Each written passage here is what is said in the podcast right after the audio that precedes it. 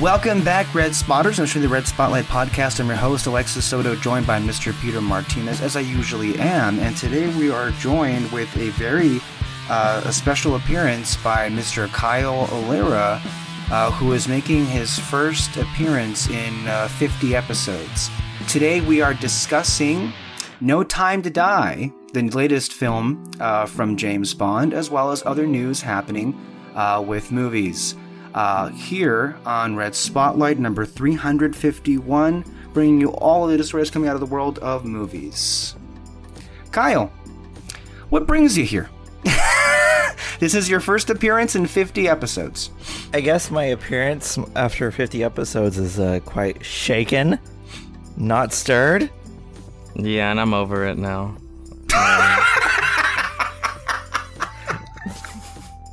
I will say, Kyle, in your absence, we have done nothing but speak highly of you and our sister podcast, uh, The Fantasy Oh. Fair. I'm sure of it, Mr. Martinez. I'm sure of it. You know, speaking I'm- of the speaking of the Fantasy Fair podcast, it's a great time to plug our recent two-part review of a, of the trip to the most uh, the, the happiest place on earth, Disneyland. not Disneyland. really a review. It's more of like a travelogue episode, but you don't get to see the pictures on screen. See, you just sold it in the worst way possible. That sounded terrible. You're welcome. So yeah, I listened to the Fantasy Fair podcast. Uh, it's there as well as to the table. Peter and I have been doing reviews for horror-themed uh, movies, of course, to accompany the season that we're in. Uh, so stay tuned for those. And you know, speaking of, Mr. Martinez just came back, uh, I believe, from a week ago or so, from Halloween Horror Nights. The first time he's gone back in two years, if I'm not mistaken. How did it go, Peter? It was great. I had uh, mucho fun. Uh, it was surprisingly packed, I will say. A, a lot of people, but no, it's it's how I remembered. It was great. Oh, and for the first time, they had the Harry Potter land open, and that was Oh, really wow. cool because it's. I always really like how that area looks at night Mm-hmm. particularly the castle. And so it's really fun to walk around Hogsmeade uh, at night. What mazes were there? What mazes were fuck? Okay, um, Halloween 4, The Return of Michael Myers, The Texas Chainsaw Massacre, The Bride of Frankenstein Lives, Mhm. um, uh, The Purge. That was the the horror tram theme. Was The Purge.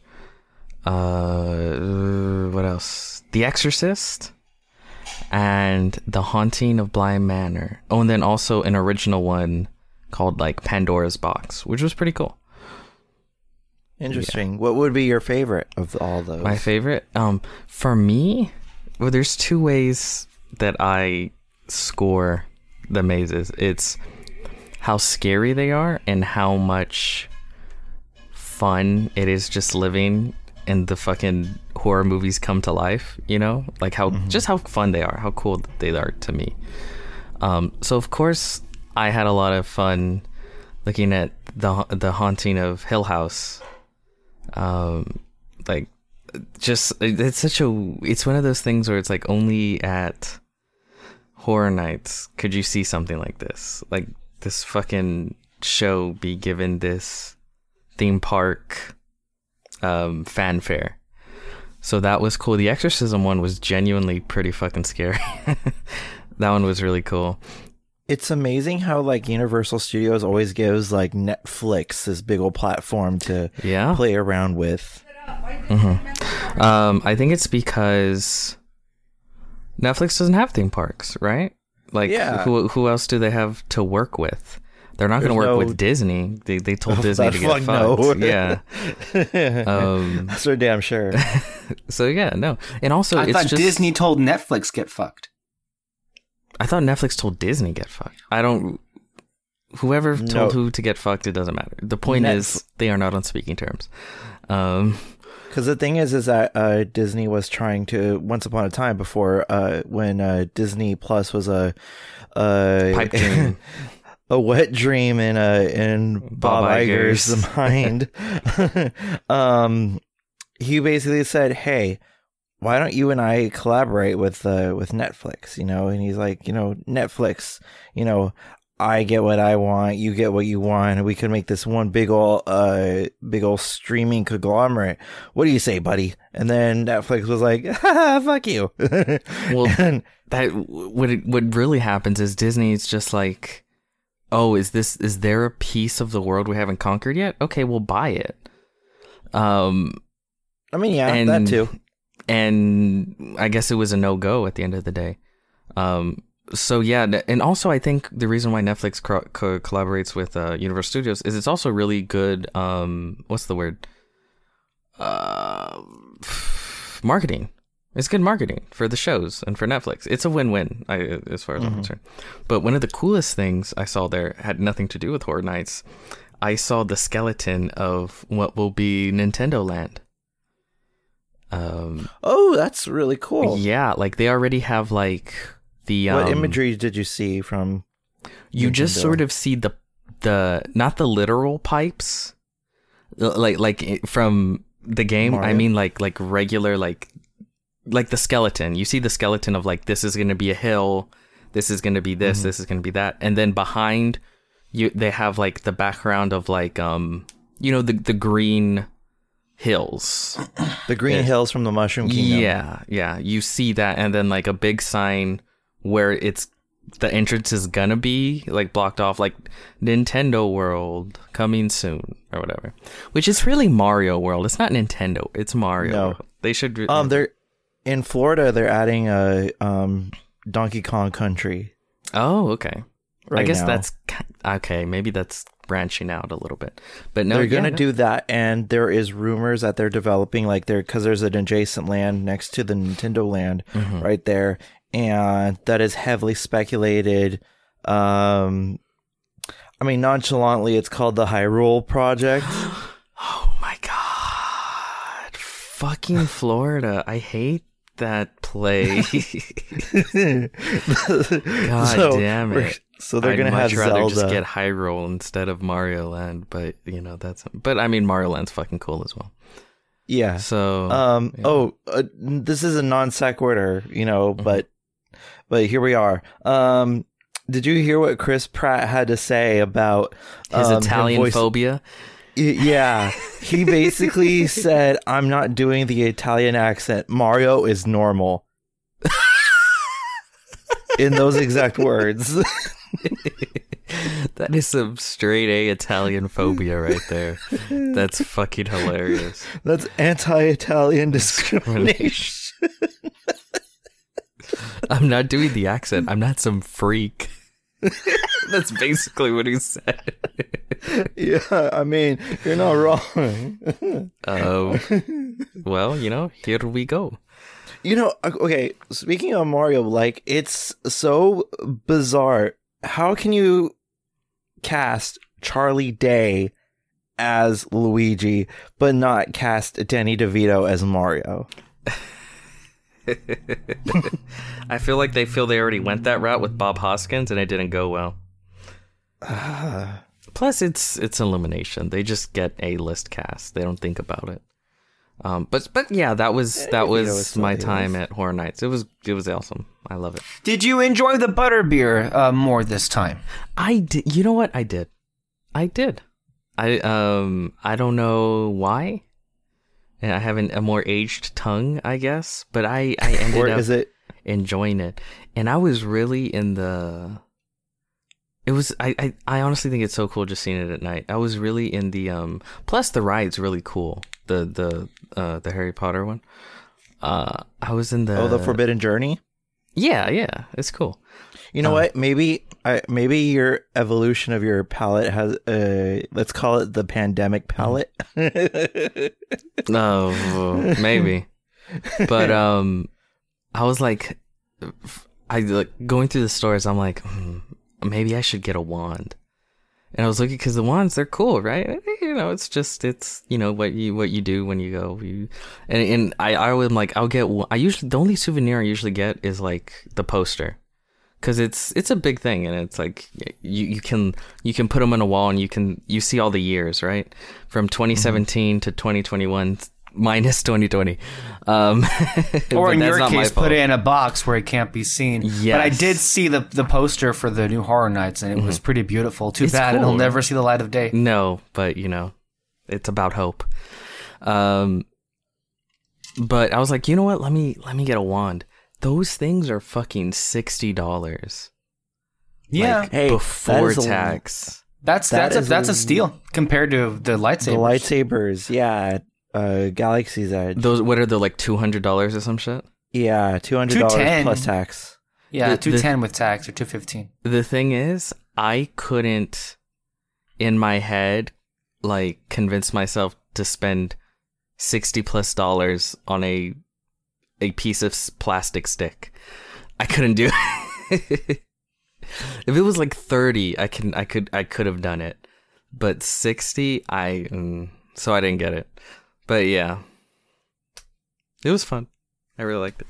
But you're supporting that TERF, remember? Uh, I Wait, what about Dave. Chappelle?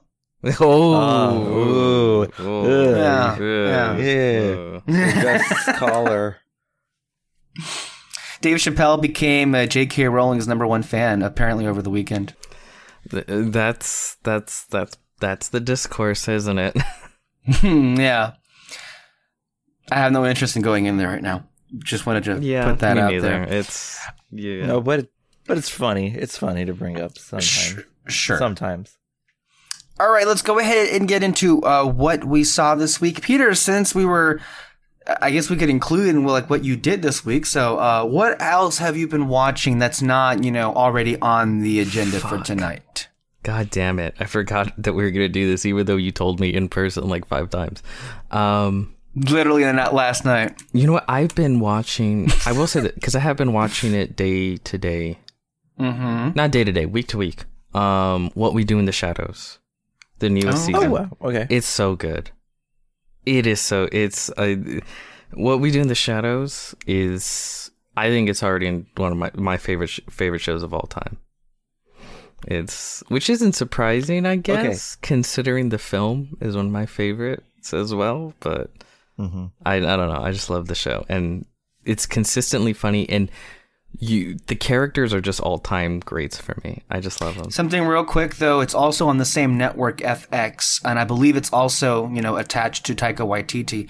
I it was it wasn't just you, but I also uh, you know been getting uh, uh, you know Nettie and Eric told me in person, and even David here last week was raving about Reservation Dogs. Oh yeah, I did I tell you I watched that? Yes, yeah, we, Yeah, we, yeah, we yeah, discussed that I think last week or two weeks ago.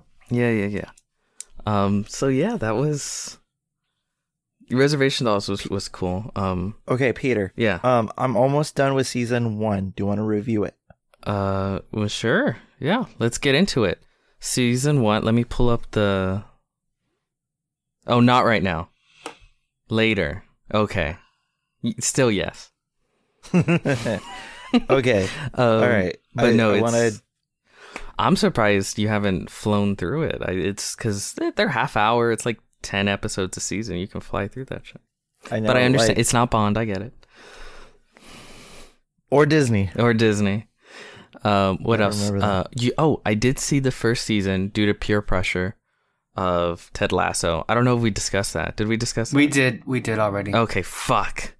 Um, what have I watched? Damn. You want to talk about some comics you've read?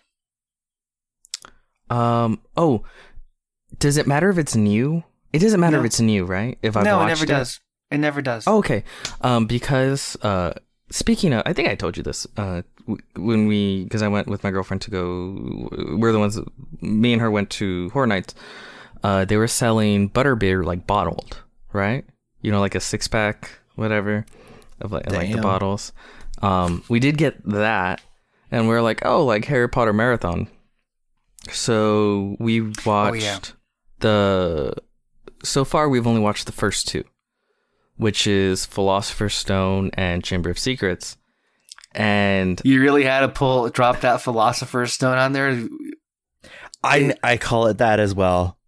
That's the name of the book. It ain't the name of the movie, though. It's Oh, it's not? pretend- No, No. Okay, here's the thing. Yes, yes, it is. Yes, it is. not outside here. of the U.S. Outside What's of it the called United here? States.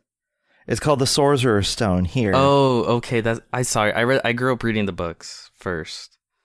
Um, so I don't. I forget sometimes. Okay, fine. The reason why it's called the Sorcerer's Stone is because they were afraid that Americans, to their credit, won't understand what a philosopher is.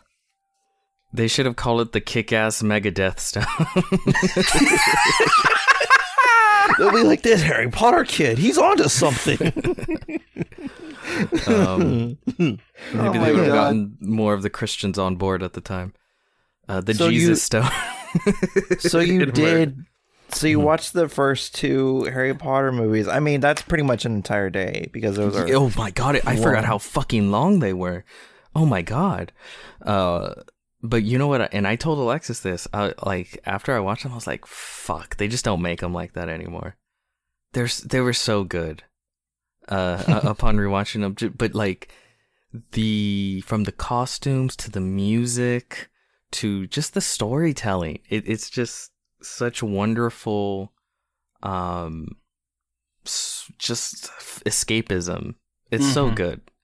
Chamber of Secrets. Last time I watched, it, I was surprised at how funny it was.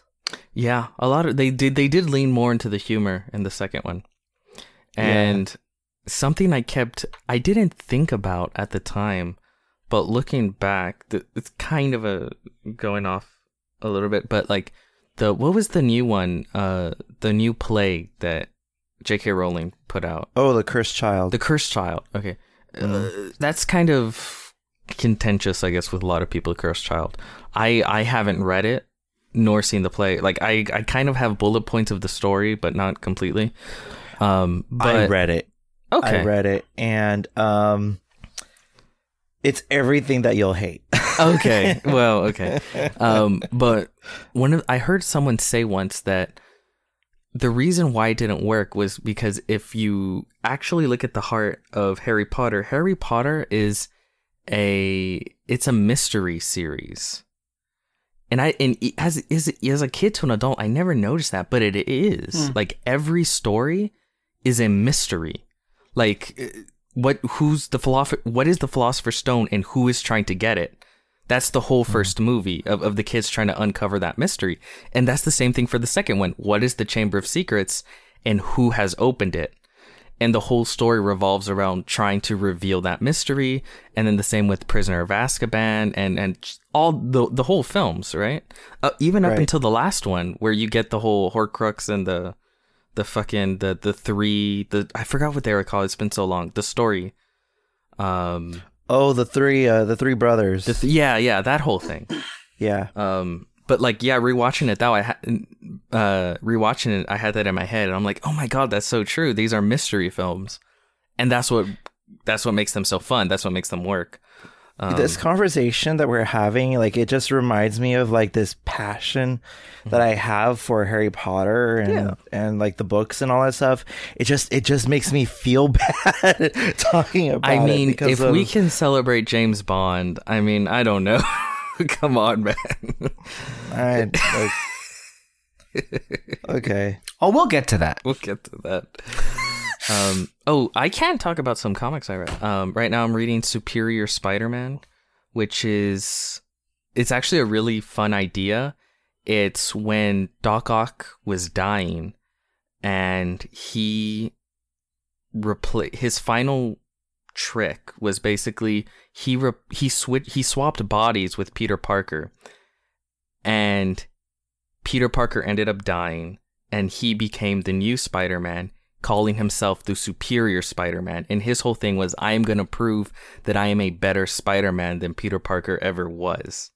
Petty little bitch. Yeah, and and and no one, no one, kind of no one knows it. But it's interesting because in some ways he absolutely is a better Spider-Man. Like he's more efficient and he's more like dogmatic and and like by the numbers. So like he'll pass petty thieves and be like, the police can take care of that. Like that's none of my concern. I have bigger fish to fry, and and and like it's it's cool. It's fun. Like this sort of alternate sort of thing. Um, what else? How many issues are there? I've heard of this storyline, but I don't know how many issues there. There's like six volumes, and each volume has about five issues. So like thirty Okay. issues, I would say. All right. Um, but it's really cool. Um, but yeah, yeah, I don't want to take up too much time. That's that's basically what I've been reading. So yeah. Who's Anything next? else?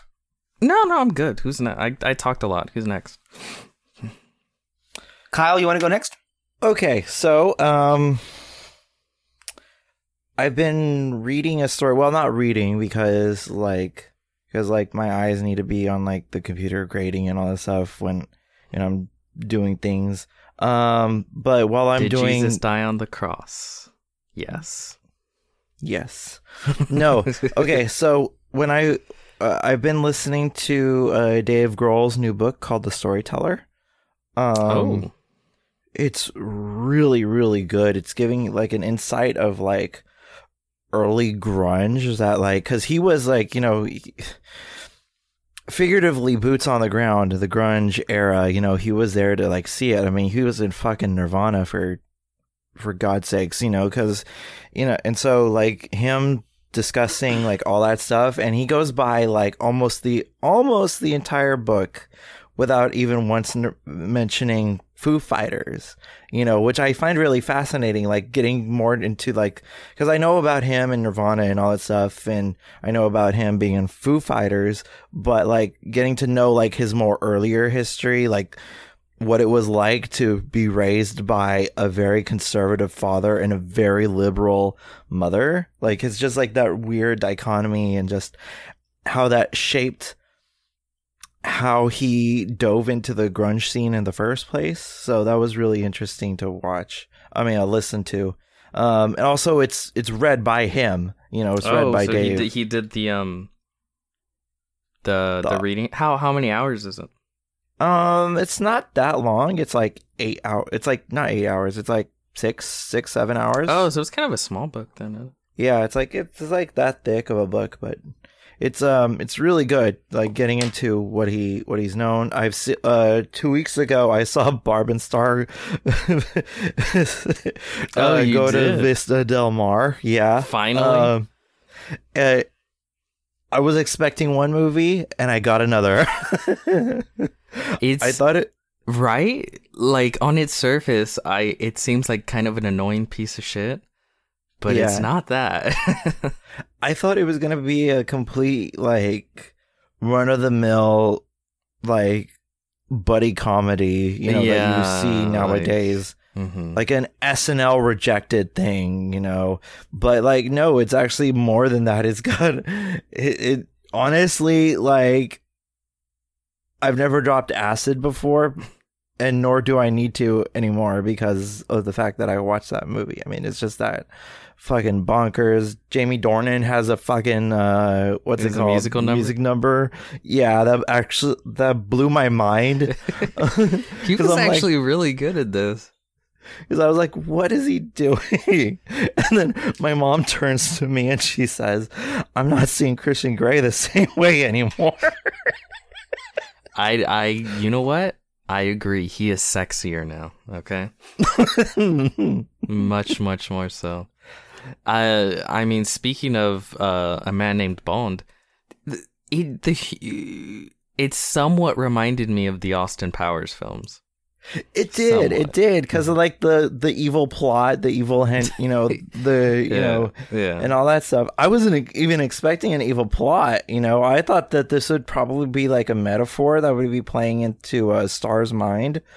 You know, but Yeah. actually, it was you know it was actually something something more than that. And the chemistry between uh, Kristen Wiig and I forget the name of the of who played Barb, but their chemistry is absolutely fantastic. Annette Mumolo.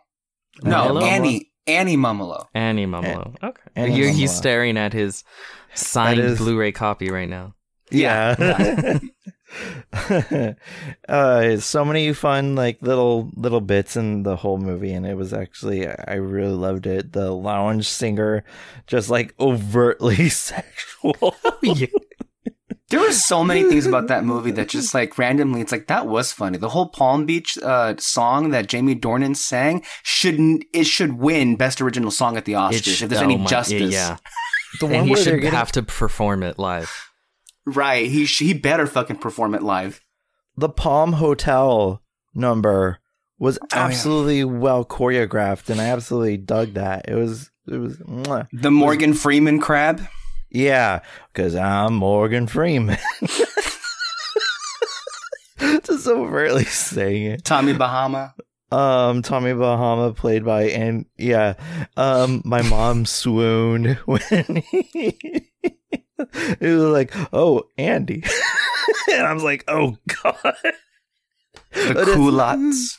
But it's it was a fun time. It was a really fun time. I I, I really enjoyed that movie. Um, I saw another movie um leading up to the events of um of last week because last week for me was pretty much James Bond week. Oh boy, to to celebrate, I went back and watched some uh, some Craig films. I watched um, a few. I saw a Roger Moore, and then I saw a Connery, and then I saw the documentary "Being James Bond." see, he says he doesn't have time to watch a lot of things, and then he watched like ten James Bond films. Uh, like four four James Bond movies, Uh, including a documentary. that okay, it's But- five. Okay, but the documentary was really good. It was um it was Daniel Craig's like perspective on the whole thing. Like he's actually narrating throughout the Oh. whole entire thing. Is it just him bitching and moaning the whole time? Um no, no, he was talking about like the struggles that he had um taking on the role. It talked it talked about like how like in Quantum of Solace they were in the middle of a writer's strike, so they pretty much had to make it up as they went along. Um oh, that's that movie- right, the writer's strike. Yeah, and so and also how he sustained multiple injuries, you know, just doing that. Um the fact that they went like you know his you know his name shouldn't be blonde James Bond.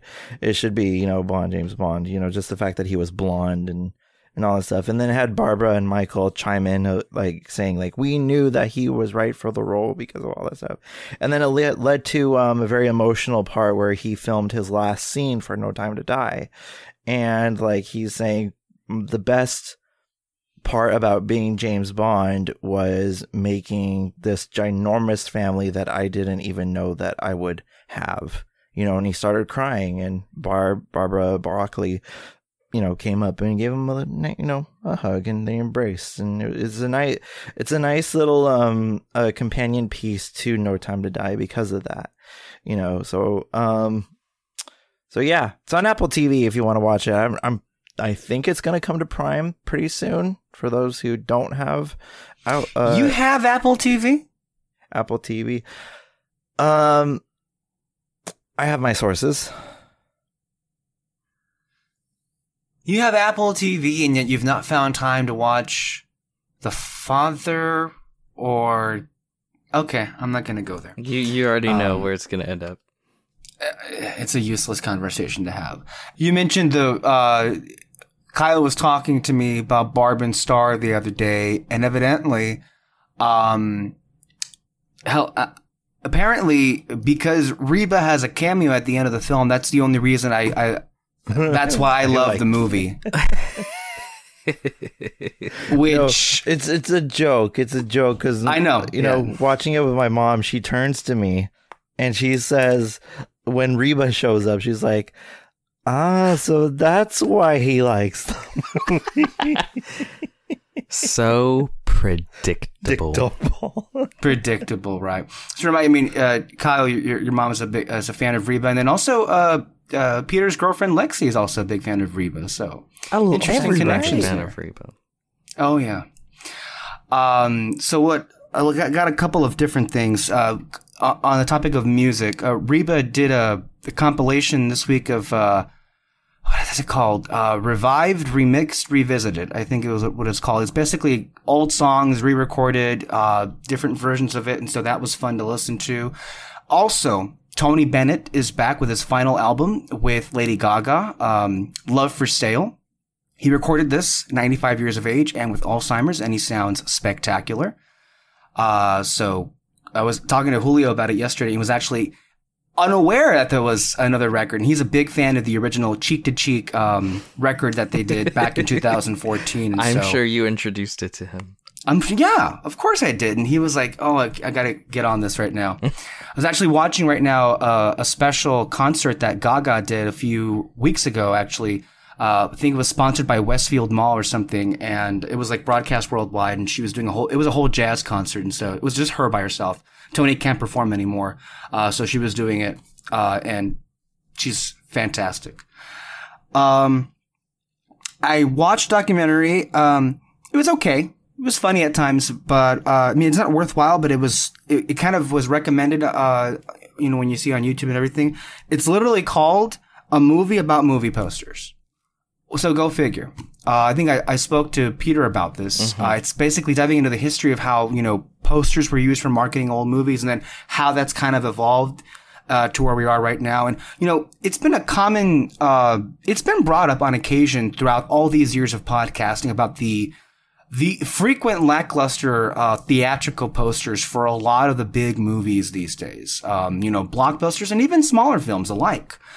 Um, remember a few years back, uh, Peter uh, and Kyle, uh, this was 2017, I think, and we we spent a good 10, 15 minutes debating the Last Jedi poster. Did we?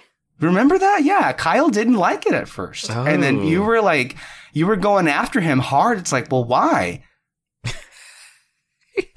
Well, As this is Peter the thing. would. When people have wrong opinions, sometimes I get a little a little testy.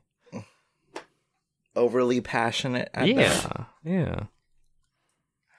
So, like, the thing about this uh, film that I found most intriguing is how did we get in, into that in this position where you know a lot of the final theatrical one sheets, as they're called, the posters used in the theaters, how do they end up being so Ugly. yeah, you know, for lack of a better word. And uh, there was this clip that I shared with you, Peter, uh, in that this particular artist uh, was at a convention, and he was uh, recounting a story uh, that he uh, that he got from Drew Struzan, and that is Guillermo commissioned a poster for the original Hellboy by Drew Struzan, and you know it was beautiful and everything. They even showed it, you know, the the actual. It's on Google if you want to go look it up. It's a beautiful poster, and Guillermo was like convinced, like this is the poster we're going to use for the movie and everything. And uh, Drew told him, "You're about to find out how little power you actually have." And of course, they did not end up using that poster whatsoever. And then ultimately, where did it all where did all this go to? Is a couple years later, when Hellboy two, the marketing was you know ramping up. Drew Struzan also had uh, a commission uh, piece for Hellboy two, which looked so so beautiful. And I think it, someone uh, from the the movie Hellboy two was asked during a Comic Con panel about, okay, so I just saw this Drew uh, Oh, Drew Guillermo was Struzan- asked. Guillermo, yeah, sure. He was asked about um, this beautiful Drew Struzan like poster. Are you going to use that? Is that going to be the official poster for the movie? And Guillermo, uh, I believe, responded to the effect of, uh, "No, they said no because it looks too much like art." and and and the and what they found is uh, it, it wasn't just that one little sentence because they actually dove a little deeper into it by bringing in actual focus groups. And what they actually found is that studios have found in their own focus groups is the the more a poster resembles a piece of art, the more uh, focus groups and general audiences think that's an animated movie, and it turns them off. And that is the reason for why we are in the position that we're in right now. And inconsistently, also in those focus groups, they liked or they found that the same people, which is the most people who were like turning away from the artist uh, posters that look like animated movies, I guess. I don't know. They actually really like the whole floating heads or the whole the overtly photoshopped look of it. I I hate people. Okay. Um, I Jesus. I don't even know what to say. Is it like it? mm, It can't be though, because for sure they market it at all ages. At first, I was gonna say like, is it an age thing? And like, I I don't know. I fucking shit. Okay. Whatever. I don't see. You always like to make me angry. God damn it. But here's the thing that I don't make that doesn't make sense to me either is that, you know, there are some instances where the most robust photography is taken of uh and is used as like teaser material or as like other material, you know. So off, sometimes the sometimes the main uh what's it called? the main poster of the of the of the film.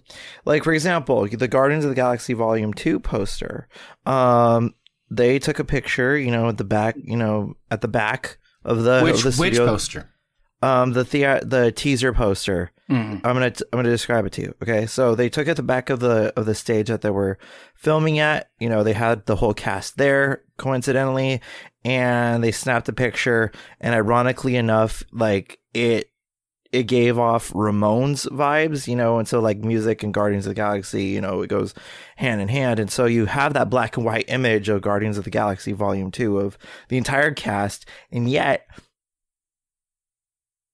that's the best poster that that movie had, you know, and it had all the cast, and you could tell that it wasn't an animated picture, but yet, you know, it's not the main theatrical, you know, No. picture, you know, which like which it's still it's still you know boggles my mind why it's not, but you know, just like those little details. The little candid photo of Daniel Craig at the at the poker table for Casino Royale used as a teaser poster. I think that it was uh, I think that is one one of the most gorgeous uh James Bond posters ever and they're until until Brosnan's era, they really leaned into like using art and using drawings and using paintings as the um as a thing. Well, but all movies did at that time. And all movies did all, the '80s and everything, right? Yeah, that's that was the height of uh, movie posters,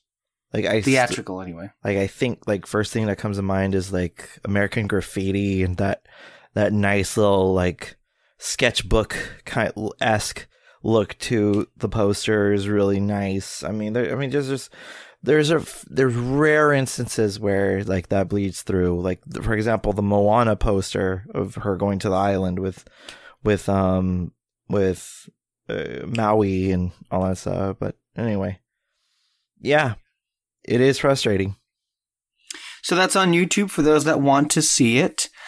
Um, something else that I've also seen. Um, uh, at one point, we were thinking of doing a review on this, but I think I'll just save us the trouble of it. And if you want to hear more about it, uh, you can always check out the Fantasy Fair podcast, uh, which they'll be doing it imminently.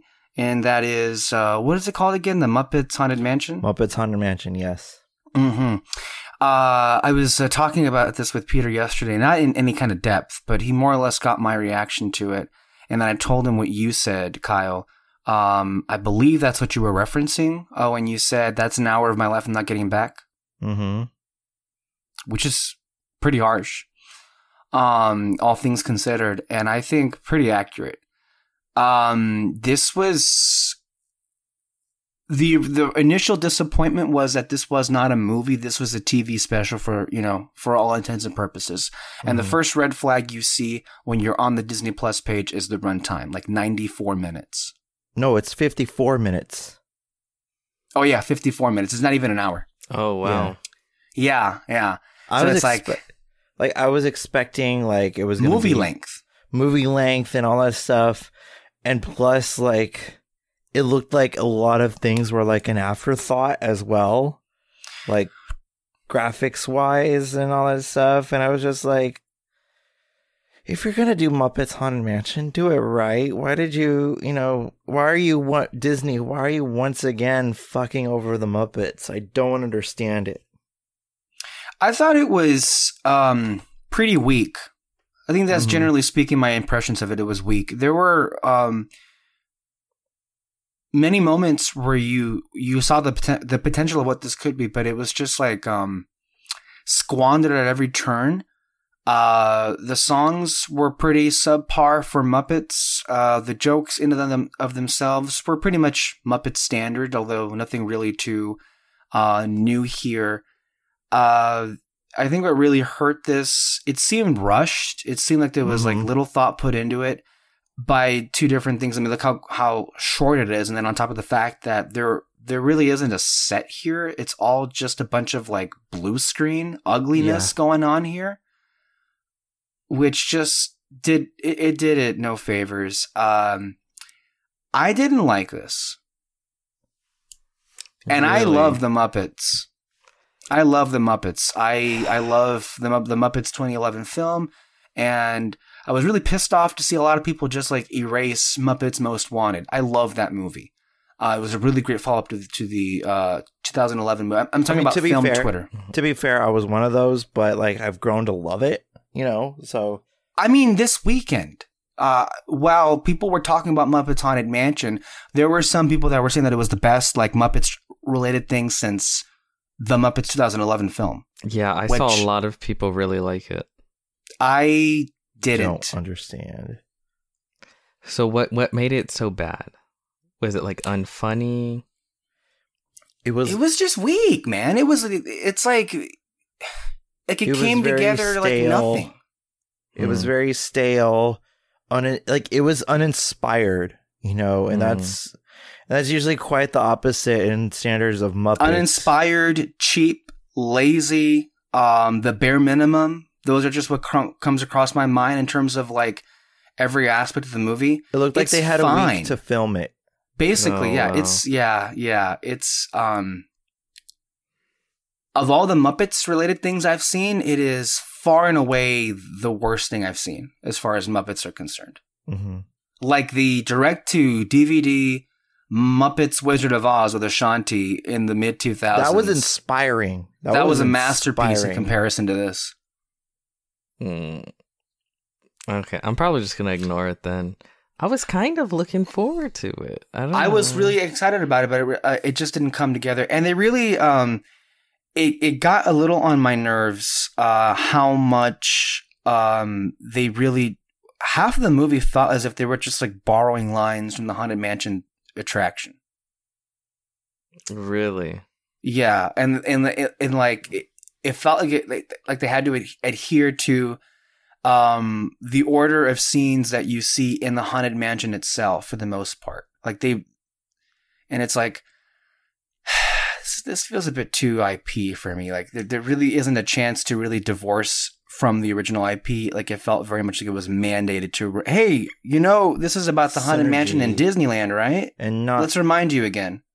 yeah, and you know, the less the Muppet you know references, the better. You know, the only thing that I liked was the um, which it was it was really off, you know, tone wise. But the title card was the only thing I liked. Yeah. Yeah. It was kind of Oh. throwaway. Well, you get what you pay for. It's not even a movie. It's just it's just it's a TV special. It, and they did it sounds like a no favor. YouTube thing. Like Sure. uh, that's what it comes off as. Yeah, I mean, it might as well be that, you know. basically. Yeah, and there's really nothing to say. So that is a talk about a massive disappointment. Uh, that's where it is. Also, the last thing I'll say here, as far as what I've been watching, um, to really um, get myself in the, you know, the Halloween season and everything, I have gone back for the first time. I think this is the first time I've seen them all back to back. I've seen. Uh, I went back and rewatched them last week the first three seasons of Stranger Things on Netflix. Hmm. Hmm. Uh, like I'm talking, I don't think I've. Uh, I know I rewatched the first season once, and I'm sure I rewatched the second season at some point. But I'm not sure I ever rewatched season three, and I know I never rewatched them all back to back from one to three. Um, and my takeaway from this is this is a really good show, guys. I'm not sure if anyone's told you, but Stranger Things is pretty fucking great. Um, and I I feel like you know uh, I may have a rather contra not contradictory controversial opinion, but I really feel like season three was kind of the best. I know, I really? shocker. Yeah, no, yeah. I mean, yeah, wrong From a opinions are char- wrong. from a character standpoint, I really did uh, and even just from a story element, I don't know. I, I, I love all three seasons. I love them all. It, it's horror-ish, you know, it's horror, it's horror-esque where it's like, it's not completely like overpowering and depressing, you know? It's also fun and exciting and it kind of helps get in the, in the Halloween season. Whoa. Just because it's horror doesn't mean it's depressing. Like, That wasn't what I was saying. I'm t- talking about this particular uh, property is, is more than just like constant sadness happening. You know, there's actual, you know, moments of joy that really do Hmm. sprinkle out here. Okay. And that's kind of what I was getting at. Uh, in short, I really do uh, f- uh, feel like I fell in love with the show all over again, and I really can't wait for season four. Um, I don't know if you know guys know about this. Um, the actor who's playing Freddy Krueger is coming into the fold with Stranger Things season four, that I'm really looking forward to. 'Cause I think Robert Englund is amazing. Oh, they got Robert Englund. Yeah, they got him. Oh they're, do- wow.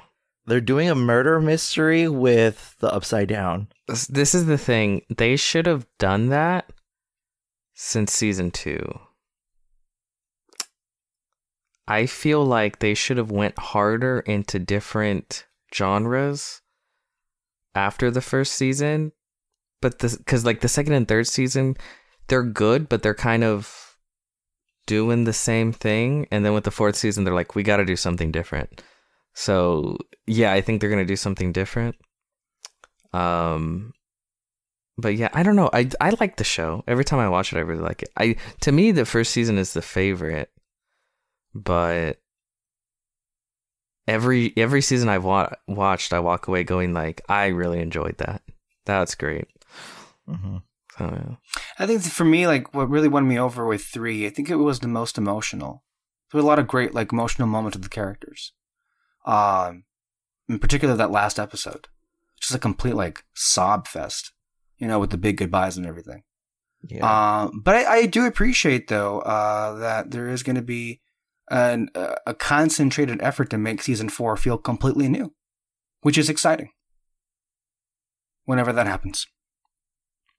Okay, let's go ahead and move on to the news before we get to the review. Uh, so, Marvel, Marvel, Marvel, um, as they say. This week, I guess the biggest news, um, because of course something else would have been ignored completely. Uh, Variety, WandaVision spin-off starring Kathryn Hahn in the works at Disney Plus. Hahn would reprise the role of Agatha Harkness in the series, which is described by sources as a dark comedy, though exact plot details remain under wraps. WandaVision head writer Jac Schaeffer would serve as the writer and executive producer on the project. Should the spin-off go forward, and it will, it would be the first project Schaefer has set up with Marvel since she signed an overall deal with them and 20th uh, Television in May. All right, so we're getting an Agatha Harkness Disney Plus series. honestly, to me, the more Kathryn Hahn, the better. You know, that's what I'm doing. That's what that's where my mind is at right now. I'm I'm on the couch sipping my uh uh cosmopolitan uh like Lucille Bluth saying good for her. Cause honestly, like, yeah, yeah, go ahead. I mean, she pretty much stole the show in uh in WandaVision. So I mean, obviously like it was like a no brainer that this was gonna happen. Um, but yeah, like for example, like Kathryn Hahn is playing Joan Rivers, and I, I'm absolutely like 100% on board with that um scenario as well. So I, you know, honestly, good for her. Good for her. She's getting her own Marvel show. Good, good. Kathryn Hahn, Kathryn Hahn, let's do it. I don't think anybody here disagrees that Kathryn Hahn is sensational as Agatha Harkness and that she was a highlight of WandaVision. And that personally, for Kathryn Hahn, we're all very happy to see her finally getting her moment in this industry. Getting that out of the way with for Peter to come in here. Yeah, I don't care. Sorry. F- uh, fuck everything about this. Um, I like. I can't even give a cheapish good for her on this one. I just don't care. Like, yes, the character was good and fun. Every time a character slightly hits with an audience, they don't need a spin-off. Um, Yeah. I, they just don't like eh, just because a character worked for 10 minutes doesn't mean they will work in a seven hour tv series and and, and, and this is the way I, I don't know. I just i hate this mentality. I'm tired of this. Uh, there's already 50 disney plus series. A- anyone that is slightly entertaining as a side character is going to be handed a disney plus show and because it's going to directly connect into other shit people are going to eat it up. And i i don't care. I don't know. I don't care. The thing that I'm not looking forward to though with this is the um once the ball is rolling, all the Mephisto fan theories once again. knowing kevin feige he'll make sure mephisto's in the show Because then that begs the question: What are you going to do with that Agatha show? What story is there? to she's be a told? witch i don't know they'll, they'll come up with something there's always something you can do Yeah, to me, I, I, I feel completely with Peter on this. I don't see a story here. What I do see is Bob Chapek cashing in even more on this and like, hey, this character is popular. This character is also really popular in the parks. Let's get more of her and let's get more of her now. And they're fast tracking this show because, because it is a corporate mandated show. That's the only reason why this is happening. Uh, which to be fair is the only reason the Disney Plus show isn't like WandaVision or Falcon happened in the first place. Uh, but in this as in this particular instance, there is it doesn't appear to be any kind of organic story on the surface anyway that warrants all of a Disney Plus show. Quite frankly, I'd love to see more of the character in other projects be interwoven in and out because she's that great. Um, but like, are they going to do this thing again where, oh, and this is another aspect where you have to think it's going to only, it's going to go there. Like, of course it does. Like, let's say for Loki, for instance, we have a villain, and unless we're going to, we're going to make him more sympathetic where he's not really a villain anymore, but now Agatha's an anti-hero. That I'm look I'm a little concerned with. That's the only aspect I would be concerned with. Uh, uh but I'm going in into this expecting uh Miss Hahn to completely chew the scenery. Like I expect there to be no show at the end of the at the end of the run because of how much scenery she chewed. On this note, it has not gone unnoticed, at least for me, that I've been, you know, always looking out for these rumors and everything. But I think it also kind of speaks to Peter's concern. And that would be uh, that there, you know, while around the same time that, that this uh, Harkness news was confirmed, there were these other rumors of uh, the Ten Rings getting a Disney Plus show. okay Okay, well, Shang-Chi has the 10 rings. Spoilers. But i don't think it's Shang- about the literal 10 rings i think No, it's not about the Ten I know, it's but about well, that's the only time that 10 rings should be brought up from here on out because we've beat that dead horse so many times in the MCU already that it's it, it's kind of it ran its course when it came to Iron Man 3, you know. so this late in the game, I don't think that it should be any I mean, it was you well utilized in uh Shang-Chi, but it, I don't think that it needs to be further delved into. But you see that Peter is completely right here, right? Because it, it just it's it sells the point even further that what, what what's really going on here. Just today, I was just glancing through film Twitter and saw a rumor that Sharon Carter is getting her own show. Why? These these characters don't warrant a show. Uh, There's nothing interesting to them to be, have to carry their own show. Here's an idea. Maybe extend your series episodes instead of just six and mandated six, maybe expand that to maybe 10. So that way, maybe you could have time with these characters, you know, instead of rushing to the end. You know, that's just an idea. I don't. Th- my thing is though, from the beginning, you don't even need shows. You should be able to be able to expand your characters well enough within film. There are plenty of films that have amazing character uh development. You you don't need show. Like I really hate this mentality that I see growing, where it's like, well, if you want to develop a character, give them a show. It- it- it- like I'm starting to see that now, and it's like, what the fuck? Like you know, films uh, are storytelling devices. Like like you can tell amazing character stories within one film. some of the greatest character stories ever told were within films. Like, there is so much you can storytelling you can do within the length of a film if you're not worried about all the other crap that seems mandatory within a Marvel film. Um, eh, yeah, I it just doesn't. Nothing about this excites me. It just makes me roll my eyes and go, okay. Yeah, um, I I would say in general, like uh, television's a lot easier to craft um, development with characters because of the runtime that you have and the length of the medium. Whereas with films, you've got like a two hour, what, hour and a half even sometimes runtime to flesh out characters. But Peter is right. It can be done. Marvel doesn't do that though. And this mentality that I guess like because you know with, with, the shows that and, and you've seen how Loki and Wanda and Sam have gotten actual characters. Some particular uh, Marvel stands, shall we call them, have gotten the idea. Well, this can only really be done with them in the shows because they really weren't important to the stories of the movies. And I feel that's that really again lets Kevin Feige and all the Marvel people off the hook for not, you know, because it absolutely could have been done and even in the case with uh, Agatha Harkness, with like you know, delving more into her, or I guess giving her more, and maybe because this mentality that oh, now that she'll be the center of attention, she'll be better even this time.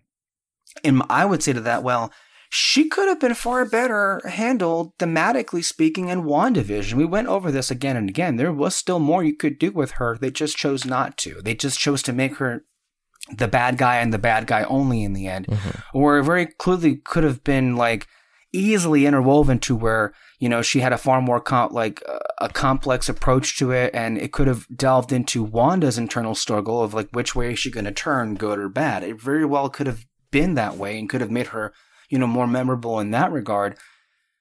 But you didn't. We had to and cut so, to like, sword. Mm-hmm. Doing yes. God knows what mm-hmm. as if they fucking mattered. So like when you when you when you look at all this, taking a step back with with Agatha and maybe the possibility of a Ten Rings show, it's like it kind of begins to feel like the situation happening with Star Wars and Disney Plus shows, where they're all just the same and every character gets their own show, but they're doing the same things and the whole point of it is to just expand the universe and connect to this and and that. I agree. Um, something else Marvel related. Uh, Daredevil's coming back. Uh, not just in Spider-Man: No Way Home, but uh, evidently the spin-off series. So Hawkeye is getting a spin-off series. I didn't know this, but apparently it's called Echo. I don't know what that means or what that is. It's like but it'll be character. An ed- They're sure deaf. Right. It's like the opposite Echo- of Daredevil. Right. So Echo is going to have a series, and uh, the and these particular uh, rumors come from more reputable sources. Are saying that some of the Daredevil cast will have uh, supporting roles in Echo. Uh, Vincent D'Onofrio as Wilson Fisk and uh, Charlie Cox as Matt Murdock, and it even further spiraled into at some point in 2024, I want to say, or 2025, whenever they get, you know, in the channel of production, uh, they're going to resume, I believe, the Daredevil series on Disney Plus. How do we feel about that? Now that is a character with stories to tell. Proven by the fantastic three seasons of which I have only seen two. Um, Uh, I think that's great because this is the thing. You knew that they were going to pull these characters in no matter what. They were going to include these characters in the, in the MCU when they got them back. I think the actors they got to portray those characters are pretty darn pitch perfect um, for uh, every one of them involved. So, why throw out the baby with the bathwater, right? if it works, it works. So yeah, I think that's I think that's a good move on their part. Kyle, as somebody who has watched the third season. oh wow, that's this is the first thing. The, oh my god. Okay. How the turntables. Yes, how the turntables. um, but fuck. as somebody who has seen it, like we need a fourth season. We need a fourth season because like things weren't wrapped at all at the end of the third season. So the fact that they get a continue that they have the chance to finish off this story, I you know maybe finishing it off. I don't know. Knowing Bob Chapek, it's probably going to be like a seven season order, you know, but you know, um, but the fact that they do get to continue on this story, I think is really good. and just, and, you know, including the, the sheer just knowledge that they just barely introduced Bullseye as Bullseye at the very end of season three, I think is just one of those things that I think is like the icing of the cake kind of thing. Um, so the fact that they continued on with that, I think just really adds to the whole like thing of why they need to do these things, you know, in the beginning, Mhm. you know, in the first place. So I don't know. Um, Yeah. yeah. Um, and also, like you said, Peter, the cast is, you know, Deborah Ann Woll, you know, and Charlie Cox and, you know, Vincent D'Onofrio. I mean, the whole cast is freaking amazing in in Daredevil that it was it's such a shame to like end that magic that was, you know, going on in, you know, the three seasons. So I, I'm absolutely floored with the idea of them uh continuing on the story in a in a new capacity. As for me, I feel I've made my feelings on this abundantly clear, and I won't waste time with that. Next thing with Daredevil, um, Peter, do you still have any kind of concern when it comes to the R rating um, aspect, uh, Uh, or the, the lack of an R ratedness uh, when it comes to upcoming shows like Moon Knight and other stuff coming up with Blade? yes. I know. I'm not sure. uh, At some point, we did anno- uh, not announce, but we talked about how you know they are planning a whole horror section Mm-hmm. uh, for uh, of uh, Marvel Disney Plus shows, which you seem to be the most excited about. At least anything you know coming out of Marvel in the next few years. Uh, where are you with that concern? Well, and do you think do you think uh, whatever they'll do on Disney Plus will feel like it did on Netflix? Uh, I hope so. I feel like it won't, just because Disney is so set on doing their Disney thing. Um, I mean, well, for me, Daredevil doesn't need to be rated R. I D- Daredevil is dark, but it's not. It doesn't have to be rated R. Dark, yeah. It does. Th- th- there's nothing necessary about that. Now, if you're talking like the Punisher, yeah, for sure if they're doing a series. If he just pops up in other people's movies, I don't think it has to be rated R. But if you try to give him his own series, yeah, I would it would I think so. Um does it worry me that it might not be rated? Yeah, it does. Um well it's like the Deadpool thing, right? Like can you make a really good PG-13 Deadpool? For sure. No. No, you can. I just don't care. I want a rated R one. The- you see, but the- here's the thing. Here's the thing: when you okay, because I, you know, just for shits and giggles, I saw uh, Once Upon a Deadpool. Oh, you know. oh, the yeah. Uh-huh. yeah, for shits and giggles, just to feel the vibe of what that scenario would be like in the future, and it does not gel well. To be fair, that was made as a rated R film that was then edited down to be PG thirteen. Maybe I, I'm I, I'm thinking more of like you start off in mind going like this is gonna be PG thirteen because I mean. eh, Again, the Deadpool character does appear in the comics, where the comics aren't like R rated, and a lot of their material. I mean, he's even appeared in like the cartoons, right? And he's worked. Spectacular Spider-Man, right?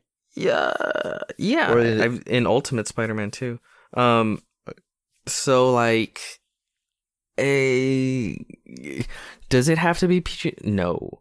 I mean, well, does it have to be R? No.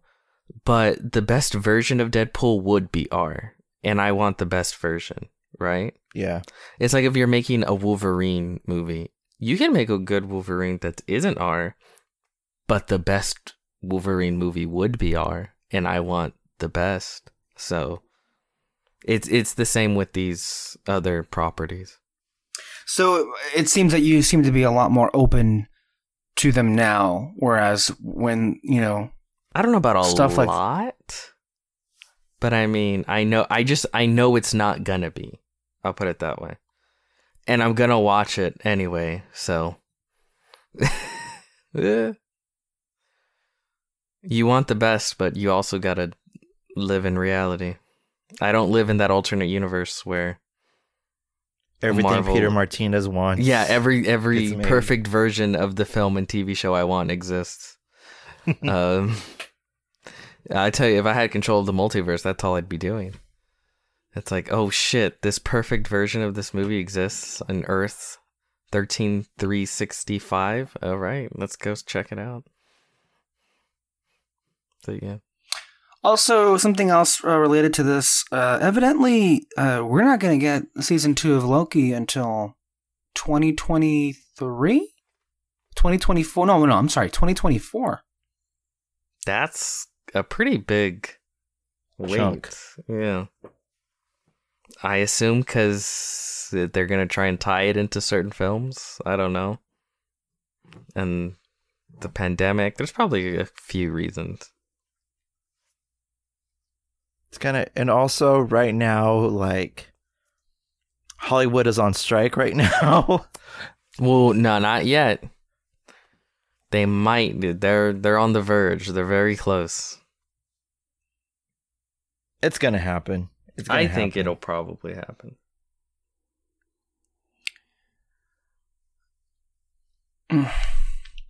Anyway, um, that's the Marvel stuff there.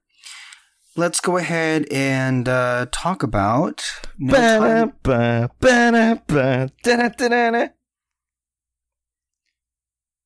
No. Let's go ahead and talk about. the show. Yeah, that was the show. Thank you, everybody, for tuning in. Uh, so no time to. Die. I don't know. I don't really care about any of this. Uh, generally speaking, I, I mean, the Daredevil stuff I'm sure is cool, but you know, depending on what happens, I may or may not watch it. Now, back onto the box office for No Time to Die, which is the film we'll be discussing this week in more in depth. Uh, I don't know if some people may be looking at these numbers uh, for the film in a negative light. I don't know. Uh, but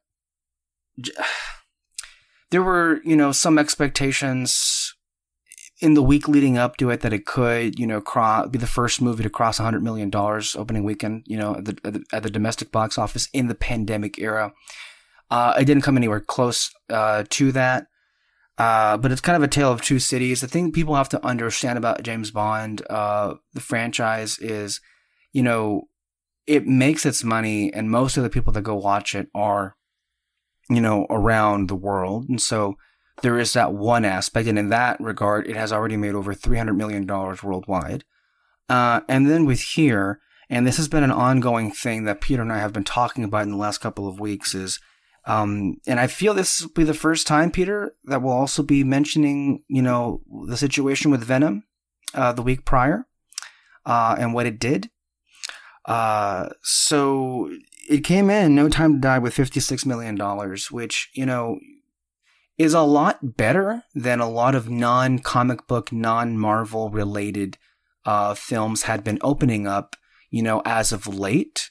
So in that regard, um, that is somewhat of a of an improvement. It was down slightly from, you know, other openings uh, like Skyfall and Spectre, uh, as I'm looking at right here. Um, I I don't. I want to be hopeful in terms of what this means most for you know the movies that are coming up. But we we talked about how October was going to be a really fascinating month to see how all the non-Marvel stuff, because most of the stuff is non-Marvel, non-comic book, how that was going to perform to see how you know movies in general perform. Uh, and I'm I'm not sure. I know I'm not getting the result I want off the bat, and it's really kind of bothering me with it really kind of bothers me with how you know. I, I, I granted, the James Bond film performed better than other movies had been as of late for it being a non-comic book, non-Marvel movie. But the week prior, Venom like blew the records off everybody else, and you know opened with over ninety million dollars, which continues to baffle me. Um, I want to go to Peter first. What do you what do you make of all this? Uh I think the reasons why it performed where it does kind of make sense, right? Uh, I, the fan base is dying. Like, let's be let's be real. Like, at least in Mhm. America, I guess reportedly it, it does pretty huge overseas. Um, but uh, I, I assume that means the about fan base right? is is is younger overseas in comparison to in the the colonies. Um, well, here's an here's an example, uh, Peter. With Spectre, um, Spectre only made twenty three percent of its box office in America. Yeah. And I mean, America's usually where movies go to make most of their money, at least those kinds of films. So, But here's the thing as well is that here in America there's a tumultuous um anti woke movement going on right now that's also um hindering That has nothing to do with this. That what has the nothing fuck to do are you talking about? Hell no. No, well, well, well, well, no, it has nothing to do with this. It, that's not the reason for why these numbers are the way they are. If anything, The- the reason for why these numbers are lower than Skyfall or Spectre is because I'm sure a significant chunk of the older uh, demographic, which is the base of the Bond franchise, didn't want to go risk their lives. Mhm. I assume because of Yeah. Delta variant and COVID. That's basically why it came in a little bit under. And just for reference sake, uh, Spectre opened with $70 million. So it's not that far off. And I believe that's really what we're missing here is that a large number of the base of the Bond franchise, the older people didn't go to theaters because global pandemic, which is all but expected. So I think, I feel if anything, that's the culprit for why it opened a little bit lower, at least here. But as far as the whole woke thing, um, that has no, that, I have never seen that have any of, of impact on box office. yeah, that's just it an internet thing on Twitter. It's it's internet bullshit. Like it, it has no real effect on real life. It's just all it does is uh, radicalize sixteen year old kids to join Nazi clubs. I don't know. Um, Yeah. But so I would say like w- again, what is interesting is that most of it is not doesn't happen here. Older fan base. Not only are they staying home because of COVID, but you know maybe some of them are also dying off. like it's been five years since the last one. This is a very old series. I think I don't know. Like it's it does again. Most of the fan base is older, uh, and also yeah, historically it just doesn't make that much money here in the states as comparatively to like Marvel or any of these other big budgeted. It makes around 60 million seems to be its sweet spot. So I actually don't think this is that big a deal. No, the open. I, I agree with you. The opening Mm-hmm. weekends, I have them here by comparison. The first one for Casino Royale, because you know Craig was new, was forty million.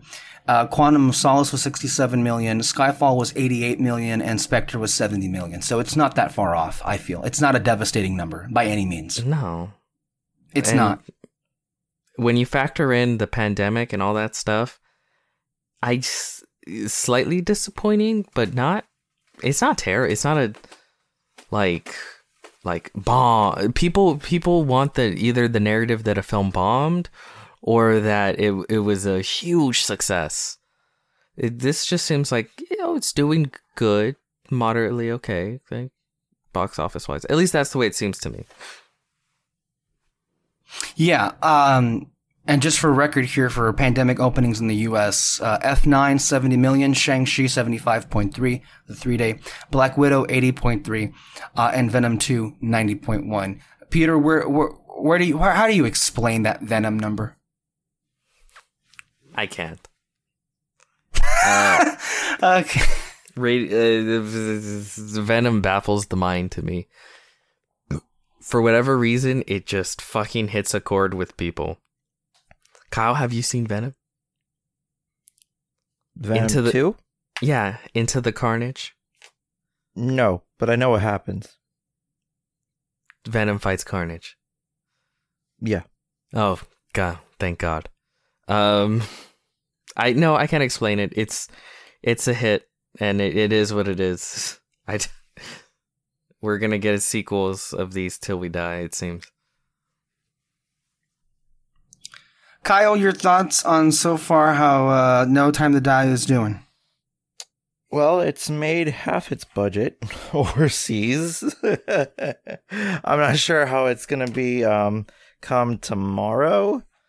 Um because you know me, I don't like to follow projections because projections can be wrong. Um but like yeah, it sucks. It sucks that it's making that much uh that much money especially cuz like this is the last goodbye of um uh Daniel Craig but the thing that makes me um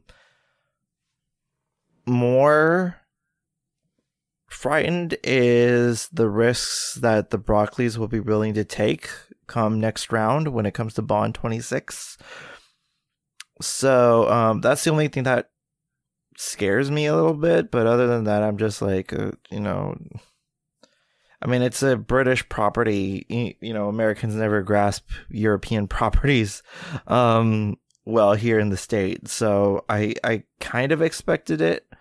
Um, but as far as like how little it's getting here in the States, like I thought like, oh, you know, like another movie let's go you know let's get you know get in action because a lot of people are craving that. A lot of people are craving the you know the cinematic experience you know and what better to have like you know one of the oldest cinematic experiences james bond come in into the into the fray. But yeah i mean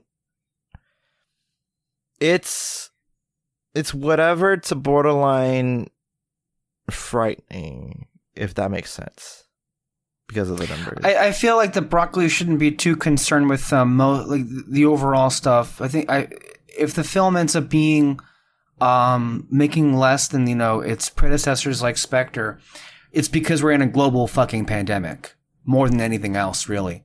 Um, which has also led to a key part of its constituency from going and venturing out to see this in the theater. I think really that's what it comes down to it. The other problem would be it is, of course, as we mentioned, the fact that the core base of this franchise is late 60s, early 70s, maybe even getting into the 80s now. Um, it's an aging franchise. And, um, I don't know. Peter, what do you think?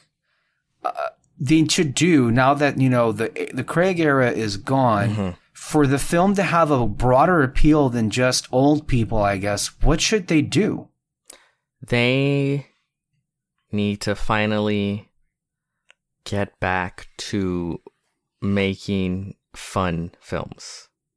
Forget the gritty realism and and just fun spy shit. Like like maybe just a lot a, a couple notches below um fucking Kingsman. Like if I'm going to be real, they need to become similar to Fast and Furious. And I know that might sound sacrilegious to a lot of Bond fans, but it's not. It's it's just kind of going back. Just go, just go goofy with it, right? I, I Back to think formula. back to formula. I think you get a young Bond, go young this time, because uh, don't don't get them when they're like forty five. Um, get them a little younger, and yeah, just bright, colorful. Go fun with the gadgets, fun with with all of it, right? And and, and just have it be a little bit lighter fare, a little bit more humor. Like back to Um, the Roger Moore era. Yeah, yeah, I would say. Could it not be argued that Spectre gave a little bit of that flavor back and it was panned and trashed because of it? I mean, exactly. We haven't discussed this yet, but I think We we will we will, but with Spectre, I mean, that we I, are going to is even more so. Um, so it's,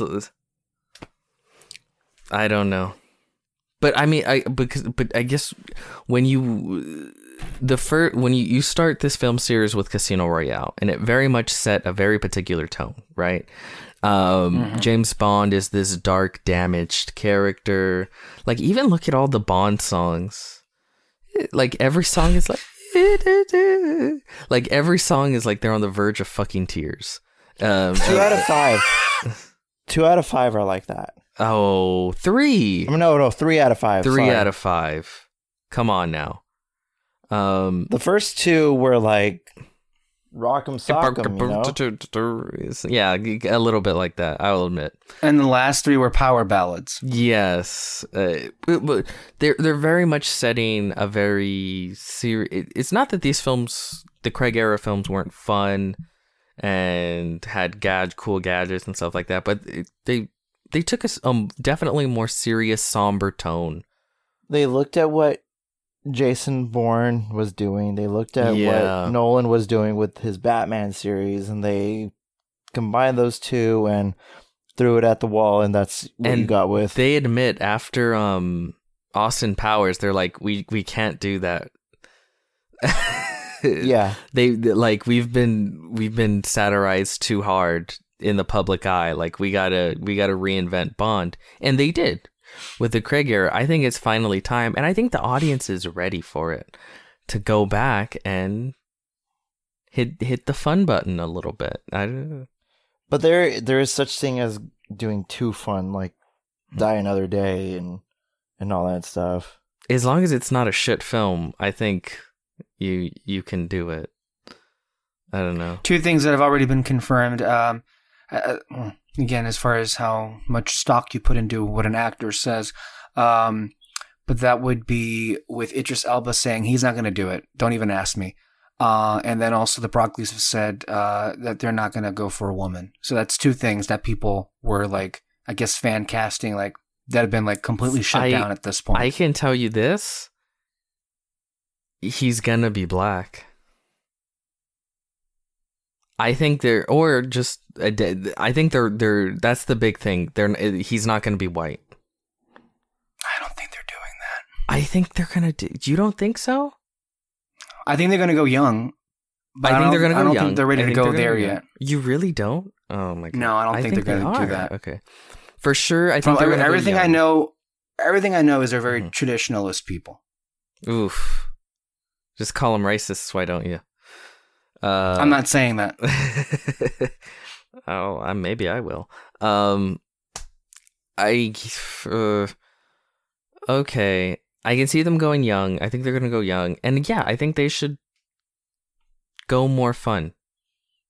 Have more fun with it. Two people's names that have been brought up that fit that description would be early, early to mid 30s. Um, Richard Madden or Josh O'Connor were two names that I've heard being thrown out there. Hmm.